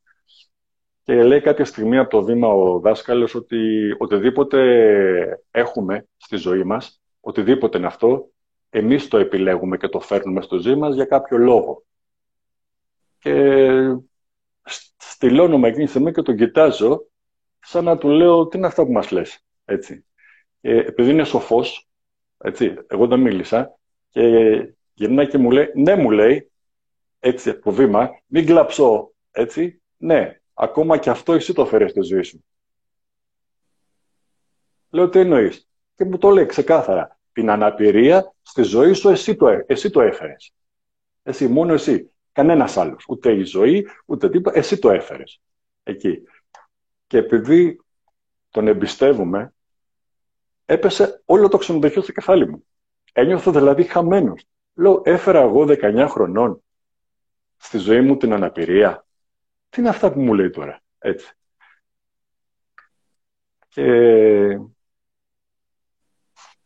τέλος πάντων βγαίνουμε στο διάλειμμα και τον κοιτάζω και μου χαμογελάει και του λέω θέλω εξήγηση. Ναι, μου λέει, θες τώρα εδώ, μου λέει. Όχι, λέω, θα στο γραφείο. Και πήγα στο γραφείο του και μου λέει το εξής. Ε, ξέρω ότι είσαι από τους καλούς μαθητές που έχουμε στο χώρο. Ε, για μένα δεν οφείλει να σου πω εγώ γιατί το έφερες και πώς το έφερες κτλ. Θέλω να το βρεις μόνος σου. Αυτό είναι που θα σε απελευθερώσει. Να το βρεις μόνος σου. Και μεταταράζομαι εκείνη τη στιγμή. Και λέω, θα το βρω. Αυτό έγινε το 2004. Το 2010 το βρήκα, στο δεύτερο πλούτο. Και με απελευθέρωσε. Τεράστιο δώρος. Τι ήταν αυτό το, αυτό το καρφάκι, τι ήταν Θανάση; Γιατί σε μένα. Γιατί σε μένα. Ξέρεις κάτι, Στεφανάκο; Ε, όπως είχες γράψει κάπου, ότι μία απώλεια ενός πολύ αγαπημένου μας προσώπου, έτσι, ε, αφήνει μια αναπηρία. Ε, όταν στα 19 σου η ζωή σου έρχεται τούμπα, στην κυριολεξία, στην κυριολεξία, έτσι, ε, δεν το χωνεύεις εύκολα. Και όταν μετά για αρκετά χρόνια, για πολλά χρόνια, δεκαετία και, έτσι, ε, σε στιγματίζουν και σωματικά και ψυχικά, εκεί, ε, αυτό σε ταλαιπωρεί. Και εδώ, αν μου επιτρέπεις, θέλω να πω ότι αυτό που περισσότερο ε, με δυσκόλευε και με πονούσε, έτσι, ήταν η μία αποδοχή από την κοινωνία. Δηλαδή, ο ανάπηρος, να το πω έτσι, είναι άταφος νεκρός στην κυριολεξία. Είναι άταφος νεκρός. Φεύγουν οι παρέες του, φεύγουν οι φίλοι του, φεύγουν ε, αν έχει σχέση, διαλύεται η σχέση. Ε, εγώ θα πω μόνο ότι ε, επειδή στην Αθήνα ζούσα στο ενίκιο, έτσι, πηγαίνει η αδερφή μου να κλείσει το σπίτι, το έκλεινε και όταν μετά βλέπανε εμένα, δεν μας το δίνανε το σπίτι. Με τη δικαιολογία ότι μη χαλάσω το πάτωμα με το καρότσι ή μη στεναχωρηθούν οι γειτόνιοι που θα με βλέπουν να μπαινοβγαίνω με το καρότσι μέσα στην πολυκατοικία. Και δυστυχώς, και δυστυχώς, ακόμα και σήμερα, βέβαια σε μικρό ποσοστό, επικρατεί αυτή η νοοτροπία. Για ποιο λόγο επικρατεί, Θανάση, αυτή η νοοτροπία ή ο ρατσισμός εναντίον των ΑΜΕΑ ή αυτή η, ιδεο, η, η, η, πώς να το πω, η, η σκουριασμένη πεποίθηση, η αρρωστημένη πεποίθηση; Ε, η χώρα μας δυστυχώς, και είναι προσωπική μου άποψη αυτή γιατί το έχω βιώσει και στο πετσί μου και το βλέπω δυστυχώς ακόμα και τώρα, έτσι, επικρατεί ο αισθητικός ρατσισμός. Είτε στα άτομα με αναπηρία, είτε στα άτομα που φοράνε μπουρκα, είτε στα άτομα που είναι με λαμψά, είτε στα άτομα ε, που έχουν κάποια ιδιαιτερότητα. Έτσι.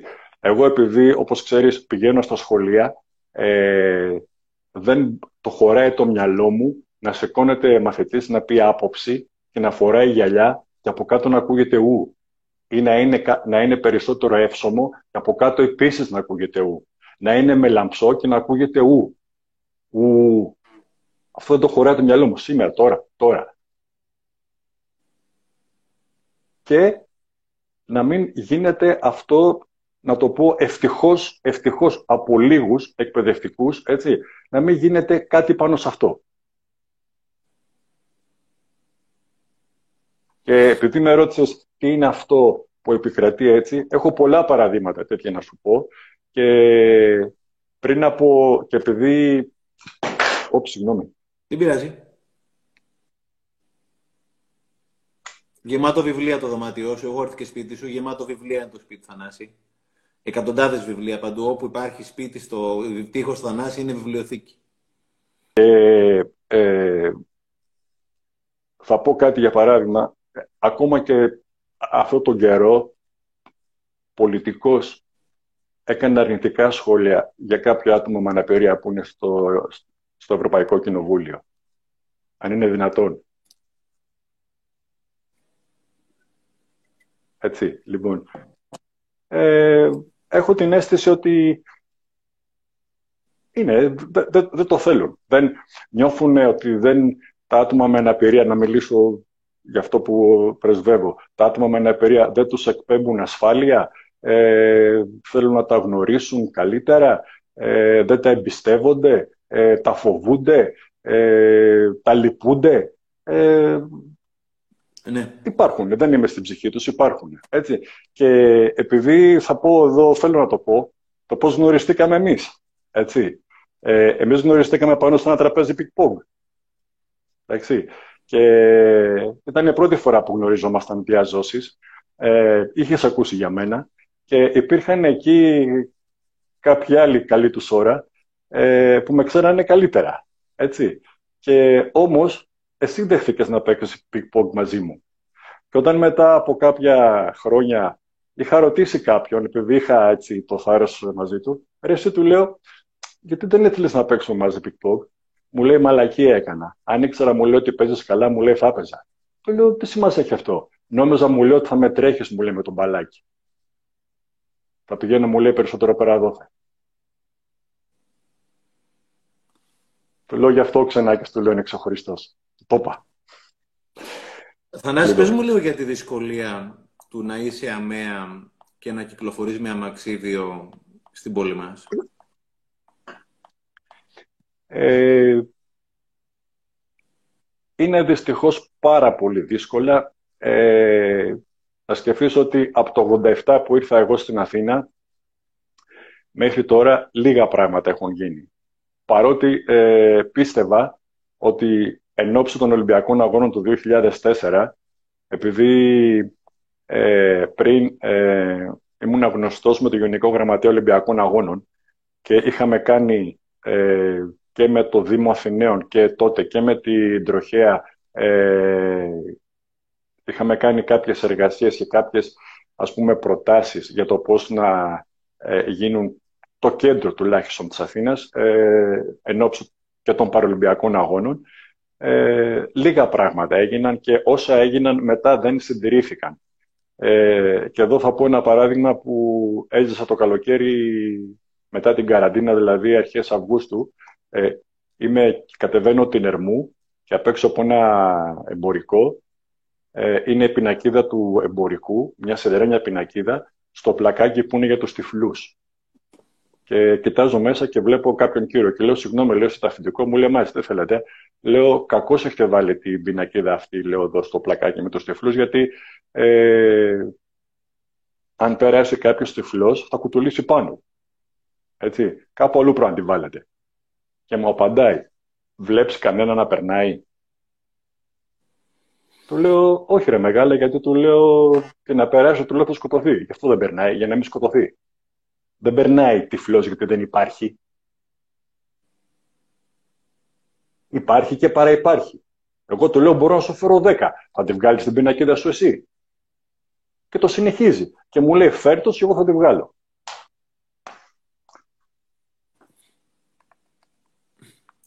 Ε, πες μου κάτι άλλο, Θανάση. Συμβαίνει αυτό. Ε; Συμβαίνει, συμβαίνει και αυτό. Σίγουρα υπάρχουν. Συμβαίνουν όλα, Θανάση. Ευτυχώς, δυστυχώς. Και δυστυχώς, βέβαια, και θέλω, βέβαια και θέλω να πω ότι υπάρχουν ένα μισά μας και μου δίνει τεράστια χαρά αυτό. Έτσι. Και αυτός που μου αρέσει να τους λέω, να χρησιμοποιήσω μια φράση του Νίκου Καρούζου, οι μεταξωτοί άνθρωποι.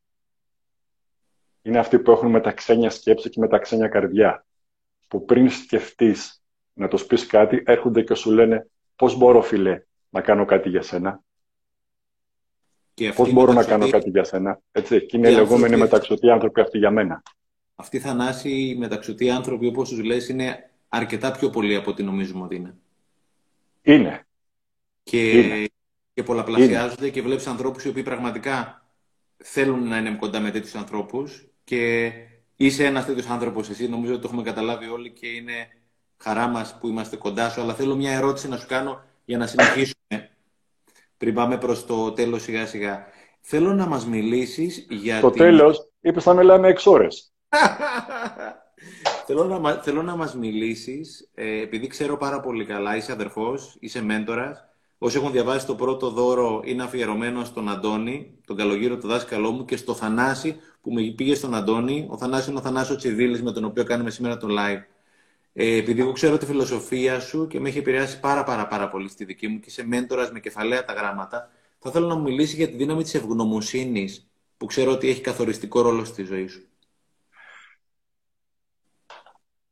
Αυτό είναι που και εμένα προσωπικά, αλλά και πιστεύω πως και σε κάθε άνθρωπο, είναι αυτό που σε απελευθερώνει. Είναι αυτό που σου δίνει εσωτερική δύναμη, είναι αυτό που σε κάνει να σκέφτεσαι ε, και να είναι το βλέμμα σου γεμάτο ομορφιά και αγαλίαση η ψυχή σου. Ε, χωρίς, χωρίς την ευγνωμοσύνη, ε, θεωρώ πως ε, δεν υπάρχει ζωή στην κυριολεξία. Το να σηκωθώ από το κρεβάτι μου να πάρω ανάσα, να βγω στο μπαλκόνι μου, να χαϊδέψω τους βασιλικούς μου, να κάνω τις αναπνοές μου με το που βλέπω τον ήλιο ή να ταινίζω στο ωραίο σε το ηλιοβασίλεμα, εκεί λέω μόνο ευχαριστώ και σε ευγνωμονώ Θεέ μου που υπάρχω. Τελεία. Και αυτό μου δίνει, ε, μου δίνει απεριόριστη χαρά στην ψυχή μου, χαρά, έτσι, η οποία με κάνει να λέω καλημέρα στον περιπερά, να λέω καλημέρα στη διαχειρίστρια, να τις πάω καραμέλες που τους αρέσουν, έτσι, το... και με κάνει ε, απέναντι στον εαυτό μου πρωτίστως και στους ανθρώπους γύρω μου ε, να θέλω πριν την καλημέρα μου να τους κάνω μια αγκαλιά. Και... Αλλά αυτό είναι, ε, να πω, το αποτέλεσμα της ψυχής μου και της σκέψης μου. Αυτό που θεωρώ ότι να έχω την ευγνωμοσύνη σαν αξία μου πολύ, πολύ ψηλά είναι ότι μέσα αυτή, από τη γνώση ε, που πήρα τόσων ετών από το αποφασίζω και από τους δασκάλους μας με έκανε να ξεπεράσω το ατύχημά μου. Ε, με έκανε να σταθώ, να κοιτάξω τον εαυτό μου στα μάτια και να πω ναι, αξίζει να ζω και πάνω απ' όλα να ευγνωμονώ την αναπηρία μου. Γιατί αυτή με έκανε αυτό που είμαι και με έχει βάλει σε έναν δρόμο που να φτάσω όπου φτάσω και να πω μέσα μου ότι ναι, αξίζει και ότι έχεις κάνει κάτι που αξίζει να σε θυμούνται. Και βέβαια, ε, όλο αυτό συνέβη γιατί ε, κλείνοντας τα 20 χρόνια αρχές του Οκτώβρη, στέλνω ένα μήνυμα στο δάσκαλο και το έγραψα με μια φωτογραφία που είχαμε βγάλει τότε, με μαύρα μαλλιά και με μαλλιά, έτσι. Και του έχω γράψει έτσι μια ερώτησή σου, μου άλλαξε όλη μου τη ζωή. Όταν είχα πάει τότε στο γραφείο του που μου είπε ότι εγώ το έφερα στη ζωή μου αυτό, σηκώνεται, με παίρνει αγκαλιά και μου λέει, κοιτάζοντα ίσια στα μάτια. Γιατί ο καλογύρο μόνο στα μάτια σε κοιτάζει και ίσια κιόλας. Και βγάζει την ψυχή του στο βλέμμα του και μου λέει, θες μου λέει, να ζήσεις ή να επιβιώνεις σέρνοντας. Το λέω, να ζήσω φυσικά. Και γυνάκι μου λέει, με τα μούτρα στη δουλειά. Και γι' αυτό, όσο υπάρχει αποφασίζω και όσο υπάρχω κι εγώ, θα είμαι κοντά τους. Θανάση, να σε ρωτήσω κάτι. Επειδή μίλησες για την ευγνωμοσύνη και είναι, ξεχυλίζει η ευγνωμοσύνη, η ζωή, η αγάπη, η χαρά, όλο αυτό που έχεις από μέσα σου. Θέλω να σου κάνω μια ερώτηση. Ε, αυτή την ε, αγκαλιά το οποίο έχει για όλο τον κόσμο, αυτή την καλημέρα που λες όλο τον κόσμο, θα την έλεγες με χαρά στον τύπο ο οποίος έβαλε την πινακίδα του μαγαζιού του στην Ερμού επάνω στη διάβαση των τυφλών; Βεβαίως ναι. Είχα πάει τη... μετά από τέσσερις μέρες, του πήγα ένα τριαντάφυλλο και του πήγα μια φωτογραφία που είμαι μαζί με έναν φίλο μου τυφλό, ο οποίος είναι και αυτός παρολυμπιονίκης, ο οποίος δούλευε στην Τράπεζα Ελλάδος και στην Πανεπιστημίου. Και του λέω, ε, εγώ το τριαντάφυλλο είναι από μένα, αλλά αυτή η φωτογραφία είναι από αυτό το φίλο και μου είπε να σου δώσω χαιρετισμούς. Γιατί αυτός ο φίλος έφυγε από την Τράπεζα Ελλάδο από την Πανεπιστημίου και πήγαινε στο Εγάλεο με τον μπαστούνι. Στο Εγάλεο. Με τον μπαστούνι των τυφλών. Και μου ήρθα για να σου δώσω τη φωτογραφία του, τη φωτογραφία αυτή και να σου δώσω και, τους χαιρετισμούς του. Είναι ακόμα εκεί πέρα αυτή η πινακίδα στη διάβαση ή έχει φύγει; Δεν ξέρω. Δεν, ξέρω. Δεν έχεις και σημασία. Δεν ξέρω. Δεν ξέρω. Ε, μια ερώτηση, Θανάση. Ε, πες ρε παιδί μου ότι αύριο, έτσι όπως εξελίσσεται η επιστήμη, υπάρχει μια ε, θεραπεία ή με κάποιο τρόπο, ε, δεν νομίζω ότι κάποια στιγμή δεν θα γίνει, έρχεται κάποιος και σου λέει ότι μπορείς να ξαναπερπατήσεις. Και σου λέει, Θανάση μου, 1η Πρώτη 2021, είσαι στα πόδια σου. Θα το κάνω. Θα... το κάνω. Και θα το κάνω για να απολαμβάνω πιο, πιο σφιχτά τις αγκαλιές. Γιατί, όπως ξέρεις, για οι αγκαλιές τρελαίνομαι, έτσι. Ναι. Ε, ξέρεις κάτι, δεν είμαι αρνητικός επειδή και λόγω της ιατρικής την παρακολουθώ την επιστήμη και με όλα αυτά που γίνονται τώρα κτλ. Ε, δεν είμαι κάτι αρνητικός να πω «Α, δεν θέλω» ή ξέρω εγώ ούτε καν θα ασχοληθώ κτλ. Και, και σε όλα αυτά τα χρόνια το έψαχνα, το κοίταζα εκεί έτσι. Χωρίς όμως να με δυσκολεύει να το ε, να λέω αχ πότε θα γίνει κτλ. Μακάρι να γίνει και για μένα αν υπάρχει τρόπος, αλλά και για αυτούς που, γιατί δυστυχώς τα ατυχήματα είναι πολλά, πάρα πολλά, έτσι και ειδικά στη, σε νεαρή ηλικία, που αφήνει αναπηρίες για να τελειώσει αυτό το θέμα. Ναι. Ε, κοίτα, ε, για μένα δεν υπάρχει καρότσι. Δηλαδή, εγώ δεν, δεν, δεν ζω ότι, για παράδειγμα, και χωρίς να θέλω να προκαλέσω, ε, ότι όπως εσύ βάζεις τα παπούτσια σου, έτσι, έτσι εγώ είμαι με το καρότσι μου. Δεν, δεν σκέφτομαι και, και ξέρεις πάρα πολύ καλά και όσοι με ξέρουν το, το, το, έχουν ζήσει αυτό. Ούτε σκέφτομαι αν υπάρχει ασανσέρ, αν θα πω κάπου, αν θα υπάρχουν σκάλες, αν θα υπάρχει ε, στη θάλασσα, έτσι. Δεν, ούτε, καν, ούτε καν το σκέφτομαι. Δεν, δεν, δεν υπάρχει. Όχι όμως, ότι, όχι όμως ότι, ότι αν η επιστήμη το καταφέρει αυτό που κάποια στιγμή θα το καταφέρει όσο, όσο, ε, ε, όσο, όσο δηλαδή εξελίσσεται και η τεχνολογία, θα το καταφέρει κάποια στιγμή. Ε, αλλά δεν είναι ότι, ξέρεις, με απασχολεί και να με δυσκολεύει.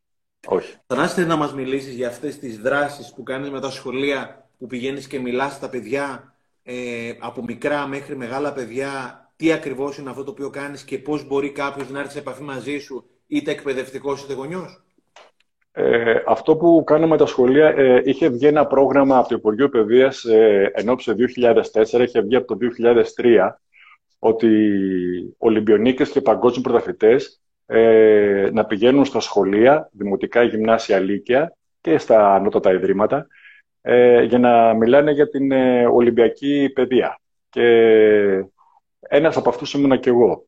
Ε, και το έκανα. Το ξεκίνησα τότε. Ε, Όμως, εγώ στην πορεία, επειδή δεν κάνω διαλέξεις με τους μαθητές, ε, καταρχήν δεν είναι τερό πρωτόκολλο, δεν κρατάω μικρόφωνο, δεν είμαι στην έδρα. Είμαι ανάμεσά τους.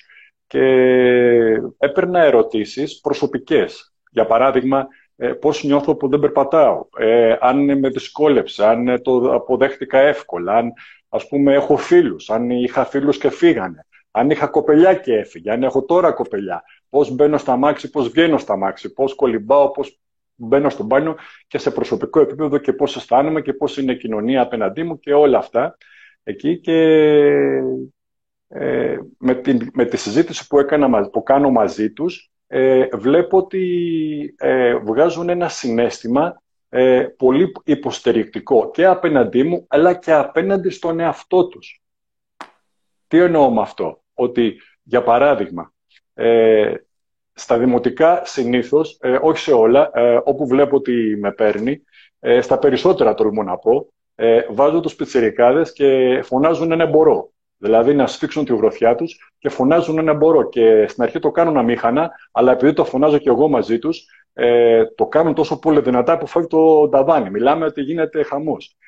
Και εκεί αρχίζονται μετά όταν το το κάνουν, βλέπω αγκαλιάζονται μεταξύ τους, ε, χειροκροτάνε τον εαυτό τους, ε, πηγαίνουν και λένε ευχαριστώ στο δασκαλό τους.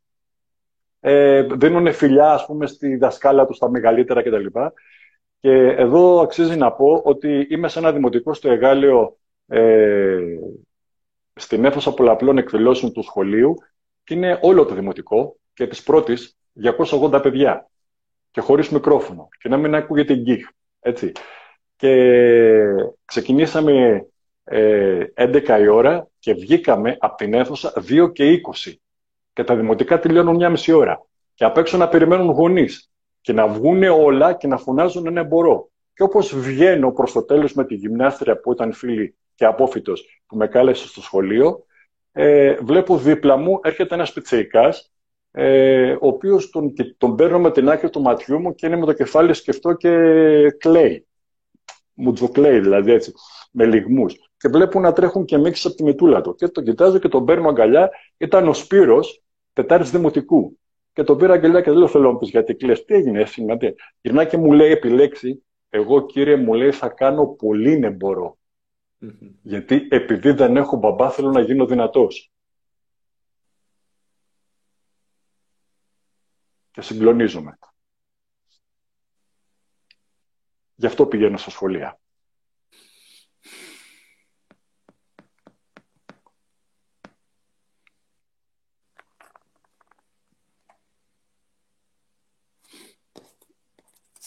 Πες μου κάτι, Θανάση. Ε, αυτά τα καρφιά και τα καρφάκια, τα οποία βγάζουμε από μέσα μας, έρχεται κάποια στιγμή που τελειώνουνε ή δεν τελειώνουν ποτέ με αυτά τα καρφάκια; Για μένα τελειώσουν όσον αφορά την αναπηρία. Ε, στη ζωή μας πάντα έρχονται. Γιατί, ε, όπως ξέρεις, η ζωή έχει ανηφόρες, έχει και κατηφόρες. Έτσι. Και θα πέφτουμε και θα πέφτουμε και συχνά και θα πέφτουμε και δυνατά και ζόρικα και θα ματώνουμε και θα ξαναματώνουμε. Αυτό που έχει ε, σημασία είναι ότι όταν πέσω και συνειδητοποιήσω ότι έπεσα και το δω, έπεσα, ένιωσα τον πόνο, βλέπω αίματα κτλ. Να πω, να πω, ωραία, έγινε αυτό. Τώρα θα σηκωθώ, όπως μπορώ, θα σηκωθώ όμως, θα σηκωθώ. Έτσι. Δεν θα συχθώ, δεν θα μείνω κεφαμένος, θα σηκωθώ και θα συνεχίσω. Και συμβαίνει το εξής εκπληκτικό. Εκείνη τη στιγμή που σηκώνομαι, όλα μέσα μου, όλη μου η ύπαρξη σηκώνεται. Δεν σηκώνομαι μόνο από το συγκεκριμένο γεγονός που με έκανε και έπεσα. Σηκώνεται δηλαδή ο συναισθηματικός μου κόσμος. Η αυτοεκτίμησή μου η αυτοπεποίθησή μου, έτσι, ε, η δημιουργικότητά μου, να σκεφτώ, να, να δω τι ήταν αυτό που έκανε. Το, είναι αυτό που λέμε το δώρο. Το δώρο. Και εκεί βλέπω ότι, ναι, σηκώνομαι ε, και ως διαμαγείας, χαριτολογώντας το λέω αυτό, με πονάει το χτύπημα και λιγότερο. Αυτό δηλαδή που έτρεχε αίμα και τα λοιπά έτσι και μου έδωσε μεγάλο πόνο, και εκείνη τη στιγμή με πονάει και λιγότερο, χωρίς να κάνω κάτι για το χτύπημα. Έτσι. Λοιπόν, και συνεχίζεται. Και φτιάχνω το χτύπημά μου. Εντάξει. Και με κάθε άποψη και συναισθηματικά και νοητικά το φτιάχνω. Και προχωράω. Και θα βρεθεί άλλο καρφί. Ίσως και πιο μεγάλο γιατί είμαι σε παραπάνω επίπεδο. Να είναι από καρφί να είναι 45 πρόγκα δηλαδή. Και πάει λέγοντας. Έτσι. Όμως με βάζει σε αυτή τη διαδικασία. Δεν υπάρχει περίπτωση δηλαδή ότι να μην πέσουμε. Έτσι. Μου είχε πει πριν από κάποια χρόνια ένας φίλος απόφυτος, μου λέει, ρε μου λέει, ρε μα μου λέει, γιατί είσαι πεσμένος; Λέω, λέω, άμα είσαι μου λέει και εσύ πεσμένος, εγώ μου λέμε για το ζάλογο. Μου έτσι επιλέξε. Έτσι επιλέξε τα νεφρά σου. Λέω, δεν κατάλαβα. Γιατί εγώ λέω δεν είμαι άνθρωπος. Ναι. Θα πέσουμε. Θα πέσουμε. Η γνώση αυτή που έχουμε αποκτήσει και οι δυο μας και από το αποφασίζουμε τους δασκάλους μας και από βιβλία και από σεμινάρια και τα λοιπά, όλα αυτά που έχουν να κάνουν με την αυτογνωσία και ε, την προσωπική ανάπτυξη και τα λοιπά, μας κάνουν συνειδητούς να δούμε ότι πέσαμε. Πρώτον και μετά ότι μπορούμε να σηκωθούμε. Γιατί το τραγικό για μένα είναι ότι δεν παίρνουμε χαμπάρι ότι έχουμε πέσει και πέφτουμε και πέφτουμε και πέφτουμε και, και δεν το έχουμε πάρει ακόμα χαμπάρι. Είναι αυτό που λέμε καμπαναριό μας έρχεται και ακόμα εκεί εμείς. Έτσι. Οπότε καλό είναι να υπάρχει αυτή η γνώση και να την αποκτήσουμε.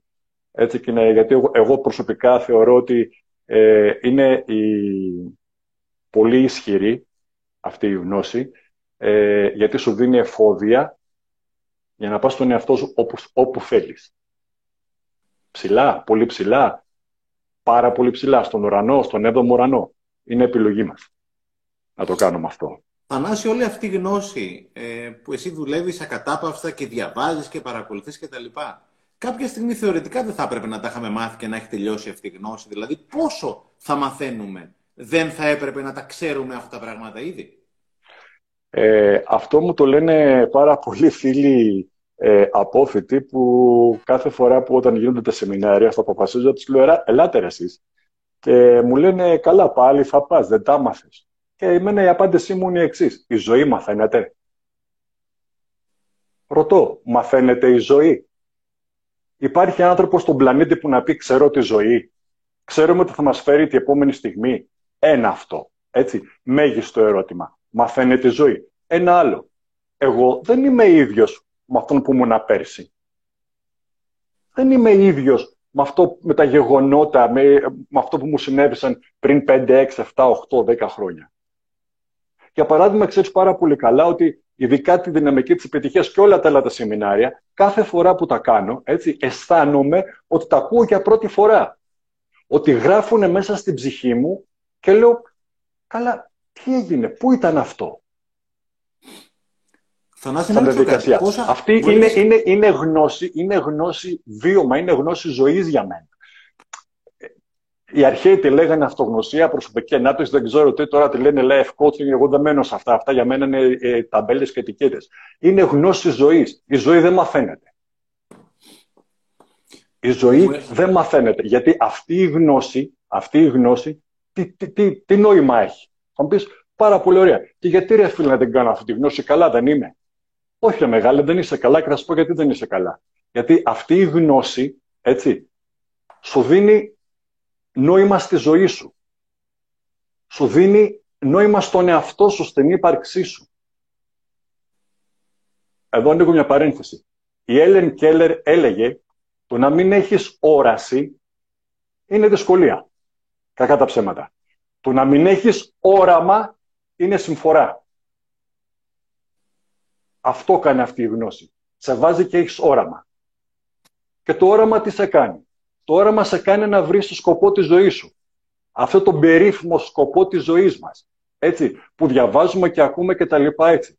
Ο σκοπός της ζωής μας δεν είναι κάτι που εφευρίσκουμε. Είναι κάτι που ανοιχνεύουμε. Και για να τον ανοιχνεύσουμε θα πρέπει να βρούμε την αποστολή της ζωής μας. Γιατί έχουμε έρθει σε αυτή τη ζωή; Όταν αυτό πούμε γιατί έχουμε έρθει σε αυτή τη ζωή, δηλαδή ποια είναι η αποστολή της ζωής μας, μας δίνει τεράστια δύναμη αυτό το πράγμα. Και τι θα γίνει μόλις και αυτό το ανακαλύψουμε; Τότε, ίσως, απαντήσουμε ότι στη ζωή, φεύγοντας από τη ζωή αυτή, αξίζει να μας τιμούνται. Αυτό κάνει αυτή η γνώση. Δίνει νόημα και ύπαρξη γιατί έχουμε έρθει σε αυτή τη ζωή. Θεμελιώνει αξίες, τις οποίες έχουμε μέσα μας και δεν τις βλέπουμε. Έτσι. Έλεγε κάποιος δάσκαλος, είναι πάρα πολύ ωραία να ξέρουμε πόσο ύψος έχει το Everest. Είναι καλό αυτό. Έτσι, εγκυκλοπαιδική γνώση. Ή ποια είναι η πρωτεύουσα της Γουατεμάλα. Καλό είναι και αυτό. Όμως, να μην ξέρει ο άνθρωπος ποιες είναι οι ανάγκες του, είναι συντριβή. Και πώς να τις υλοποιήσει, πώς να τις καλύψει. Αυτό κάνει αυτή η γνώση. Θανάση, να σε ρωτήσω κάτι. Πόσα βγάζει, πριν, πριν πεις, βγάζει, βγάζει, βγάζει από μέσα μας το δυναμικό, βγάζει από μέσα μας και τι είναι το δυναμικό είναι οι αξίες μας, έτσι. είναι οι πεπιθήσεις μας, το πώς μεγαλώσαμε, έτσι. είναι οι ανάγκες μας, είναι βασικοί πυλώνες, βασικοί πυλώνες που μαθαίνουμε με πολύ έντεχνο και σαφή τρόπο στο αποφασίζω με τη μέθοδο καλογύρω, όπως είπες προηγουμένως, έτσι. είναι μια γνώση που βάζει θεμέλια στη ζωή. Και ε, εδώ, εδώ, εδώ θέλω να πω, θέλω να πω ότι σήμερα είναι πολύ πιο ουσιαστική και σημαντική και χρήσιμη από οπουδήποτε άλλη, από, από ποτέ αυτή η γνώση. Έτσι. Γιατί όλο αυτό που συμβαίνει, όλο αυτό που συμβαίνει στη ζωή μας τώρα, βλέπει κορονοϊός και τα λοιπά, έτσι, λέει στο τελευταίο του βιβλίο «Το βέλος του Απόλλωνα» ο Νικόλας Χριστάκης, ότι είναι ένα συνεπέστατο αποτέλεσμα του πολιτισμικού τρόπου ζωής του ανθρώπου και συνεχίζει ήττα της ανθρώπινης αλαζονίας και της επιστημονικής έπαρξης. Τα Εφη Χριστάκης. Και αυτά που λέει και ο Δανέζης επίσης και πάρα πολλοί άλλοι. Να γιατί, ε, αυτή, η γνώση, να γιατί αυτή η γνώση, αυτή η γνώση είναι η ρίζα, ο κορμός και το φύλλωμα του δέντρου της ζωής μας, στην κυριολεξία. Επειδή ανέφερες, αναφέρες συχνά σε βιβλία, πόσα βιβλία περίπου διαβάζεις το χρόνο περίπου, Θανάση; Ε, η καραντίνα η λεγόμενη με έχει βγάλει έξω από τα νερά μου και μέσα στα νερά μου με έχει. Έξω από τα νερά μου γιατί μου έχει απαγορεύσει τις αγκαλιές. Έτσι, την προσωπική, τη σωματική επαφή που το ξέρεις πάρα πολύ καλά πόσο πολύ το λατρεύω και δίνω και την καρδιά μου για τις αγκαλιές μας. Αυτό είναι το έξω από τα νερά. Και το μέσα από τα νερά είναι ότι ε, εγώ είχα στόχο και το έκανα για χρόνια. Διάβαζα ένα βιβλίο τη βδομάδα. Τώρα διαβάζω ένα βιβλίο τις τρεις μέρες. Ποιος είναι ο τρόπος για να διαβάσεις ένα βιβλίο την εβδομάδα μου, έλεγες ότι κάθε μέρα διαβάζει 20 με 30 σελίδες, έτσι; Δεν υπάρχει μέρα που να μην διαβάσω 30 σελίδες. Είναι minimum. Δεν υπάρχει. Όπου ταξίδι δυνάμει, όπου και να κάνω έτσι. Δύο πράγματα, δηλαδή εδώ και τα 20 αυτά χρόνια, ε, τα τελε... δηλαδή τα τελευταία 15 χρόνια έχει να κάνει με το βιβλίο, αλλά ε, δύο πράγματα δεν υπάρχει μέρα που να μην κάνω. Δηλώσεις, που ξέρεις τι είναι, και οι 30 σελίδες. Minimum. Ε, το, το θεωρώ ότι είναι, είναι αδύρετη ανάγκη για μένα. Είναι δηλαδή, οι, ειδικά οι δηλώσεις και το διάβασμα, πρωτίστως οι δηλώσεις, είναι για μένα ανάσα ζωής. Πες μου κάτι, έχεις να μα συστήσει τρία όμορφα βιβλία που έχεις διαβάσει τον τελευταίο χρόνο και θα σύστηνες; Αυτό που είπες που ξεκίνησες εσύ με τον καλλιτέχνη. Το ζεις σαν καλλιτέχνης. Το ζεις σαν καλλιτέχνης. Πάρα ε, πολύ βιβλίο. Πάρα ναι, ο δρόμος του καλλιτέχνη, δεν το έχω μπροστά μου, ο δρόμος του καλλιτέχνη που τελείωσα πριν τρεις μέρες, έτσι. Ε, εξαιρετικό βιβλίο. Ε, νομίζω πρέπει να συνεχίζει αυτό εκεί. Και, και τις κουκίδες. Τέλεια. Το δασκάλου μας, τον Αντώνη του Καλογύρου. Ακριβώς. Το οποίο, όπως και τα δικά σου τα βιβλία, είναι...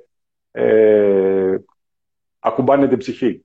Είναι, είναι βιβλία τα οποία ε, όχι απλά χαϊδεύουν, την ψυχή μας, απλά την ακουμπάνε και την αγκαλιάζουν. Ε, Θανάση, επειδή πλησιάζουμε στο δίωρο, θες να πεις κάτι άλλο προς το τέλος; Είναι κάτι που δεν έχουμε πει, κάτι που θες να συμπληρώσεις, που έχεις την ανάγκη να μοιραστείς; Ε, κλείνοντας,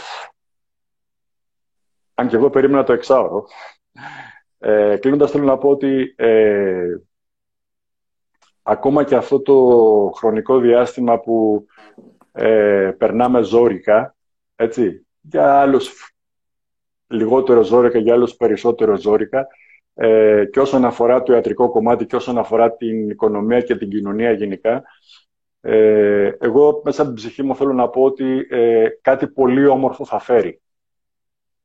Θα φέρει κάτι πολύ όμορφο στην κοινωνία, στον άνθρωπο. Ε, αρκεί να την πάρουμε χαμπάρι και να μπούμε στη διαδικασία από αυτό το θεόσταλτο δώρο να ξετυλίξουμε την κορδέλα, όπως μας αρέσει να λέμε. Έτσι. Γιατί σίγουρα έχει ένα δώρο μέσα. Και δράτοντας τις ευκαιρίες αυτής, να πω ότι είναι πάρα πολύ όμορφο να κοιτάξουμε περισσότερο μέσα στην ψυχή μας, έτσι. Γιατί όπως έλεγε ο Αριστοτέλης, αξία στη ζωή έχει να ακούμε την ψυχή μας και να την υπακούμε. Που να την, το να την υπακούμε είναι δύσκολο. Ότι και τώρα, ε, επειδή δεν έχουμε επιρροές με δουλειές, με έξω κόσμο κτλ., ε, θεωρώ ότι είναι μια ευκαιρία, να το πω, ε, να κοιτάξουμε πολύ περισσότερο στο μέσα μας, να αφουγκραστούμε τον εαυτό μας, να αγαπήσουμε τον εαυτό μας, ακόμα περισσότερο, και να δούμε ότι ο άνθρωπος που είναι δίπλα μας, έτσι, έχει ανάγκες κι αυτός, όπως έχουμε κι εμείς. Ε, ας τον πάρουμε μια αγκαλιά, όπως κι ας είναι. Όπως κι αν είναι. Ψηλός είναι, κοντός είναι, εύσωμος είναι, μελαμψός είναι, σε αμαξίδιο είναι, ακροτηριασμένος είναι, όπως κι αν είναι, ας τον πλησιάσουμε. Γιατί έχω ένα μότο που μου άρεσε πάρα πολύ γιατί και έχει γράψει στην ψυχή μου ότι για να καταλάβεις και να νιώσεις τη, τη δύναμη της φλόγας ενός κεριού πρέπει να την πλησιάσεις. Αυτό έχω να πω. Ε, Θανάση, θέλω να σε ευχαριστήσω. Εγώ πρώτα απ' όλα θέλω να σε ευχαριστήσω γιατί είσαι από τους ανθρώπους που έχω στη ζωή μου. Είσαι από τα στηρίγματα της ζωής μου. Είσαι από τους ανθρώπους που με έχεις βάλει σε όλη αυτή τη διαδικασία της γνώσης, των σεμιναρίων, των βιβλίων. Είσαι μέντορας για μένα, είσαι δάσκαλος και νομίζω ότι πολλοί σήμερα που μας παρακολούθησαν καταλάβανε πολύ καλά για ποιο λόγο είσαι δάσκαλος μου. Ε, οι πιο όμορφες στιγμές είναι αυτές που βρισκόμαστε ε, οπουδήποτε και να βρισκόμαστε και σε παίρνω, κάθομαι επάνω σου στο μαξίδιο και σε παίρνω αγκαλιά, φίλε, και αφήνομαι και αυτή είναι η πιο ωραία αγκαλιά του κόσμου. Δηλαδή είναι κοντά στην πατρική και τη μητρική αυτή αγκαλιά που βιώνω μαζί σου. Νιώσω πραγματικά σαν να είσαι ένας τιτάνας που κρατάει τη γη εκείνη τη στιγμή. Έχεις παρατηρήσει πώ αφήνομαι ολοκληρωτικά όταν είμαι στην αγκαλιά σου, έτσι; Στεφανάκο, και εγώ σε ευχαριστώ πάρα πολύ και για την πρόσκληση αυτή με τιμά ιδιαίτερα. Ε, με τιμά ιδιαίτερα και έχει γράψει στη ζωή μου, στην ψυχή μου και στη σκέψη μου είσαι πάντα η ύπαρξή σου ε, και με το έργο σου και με την προσωπικότητά σου. Και θέλω εδώ να σου πω, ήθελα να σου το πω και όταν θα είμαστε από κοντά, όταν ε, πηγαίνω στα σχολεία, ε, επειδή συμβαίνει να σε ξέρω και σένα προσωπικά και την οικογένειά σου, έτσι, έχω απέναντί σου τις δύο γλυκύτατες κόρες σου και τις φιλενάδες της τη Μελίτσα και τη, και τη Φέη. Και όταν είμαι εκεί, μιλάω σε αυτές και μου δίνουν έμπνευση, μου δίνουν ομορφιά, μου δίνουν χαμόγελο, γιατί είναι και οι τέσσερις τους κούκλες και γλυκύτατες. Να είσαι καλά, γόρι μου γλυκό. Σε ευχαριστώ για όλα. Ε, το live θα το αποθηκεύσω στο προφίλ μου. Οποιο, οποιοςδήποτε θέλει μπορεί να το δει. Σε μερικά δευτερόλεπτα θα είναι πάνω. Θα να σε ευχαριστώ και πάλι μέσα από την καρδιά μου. Ευχαριστώ και εγώ, Στέφανε, και τους ακροατές μας. Να είσαι καλά, γορίνα μου. Ευχαριστώ πάρα πολύ. Και εγώ. Oh.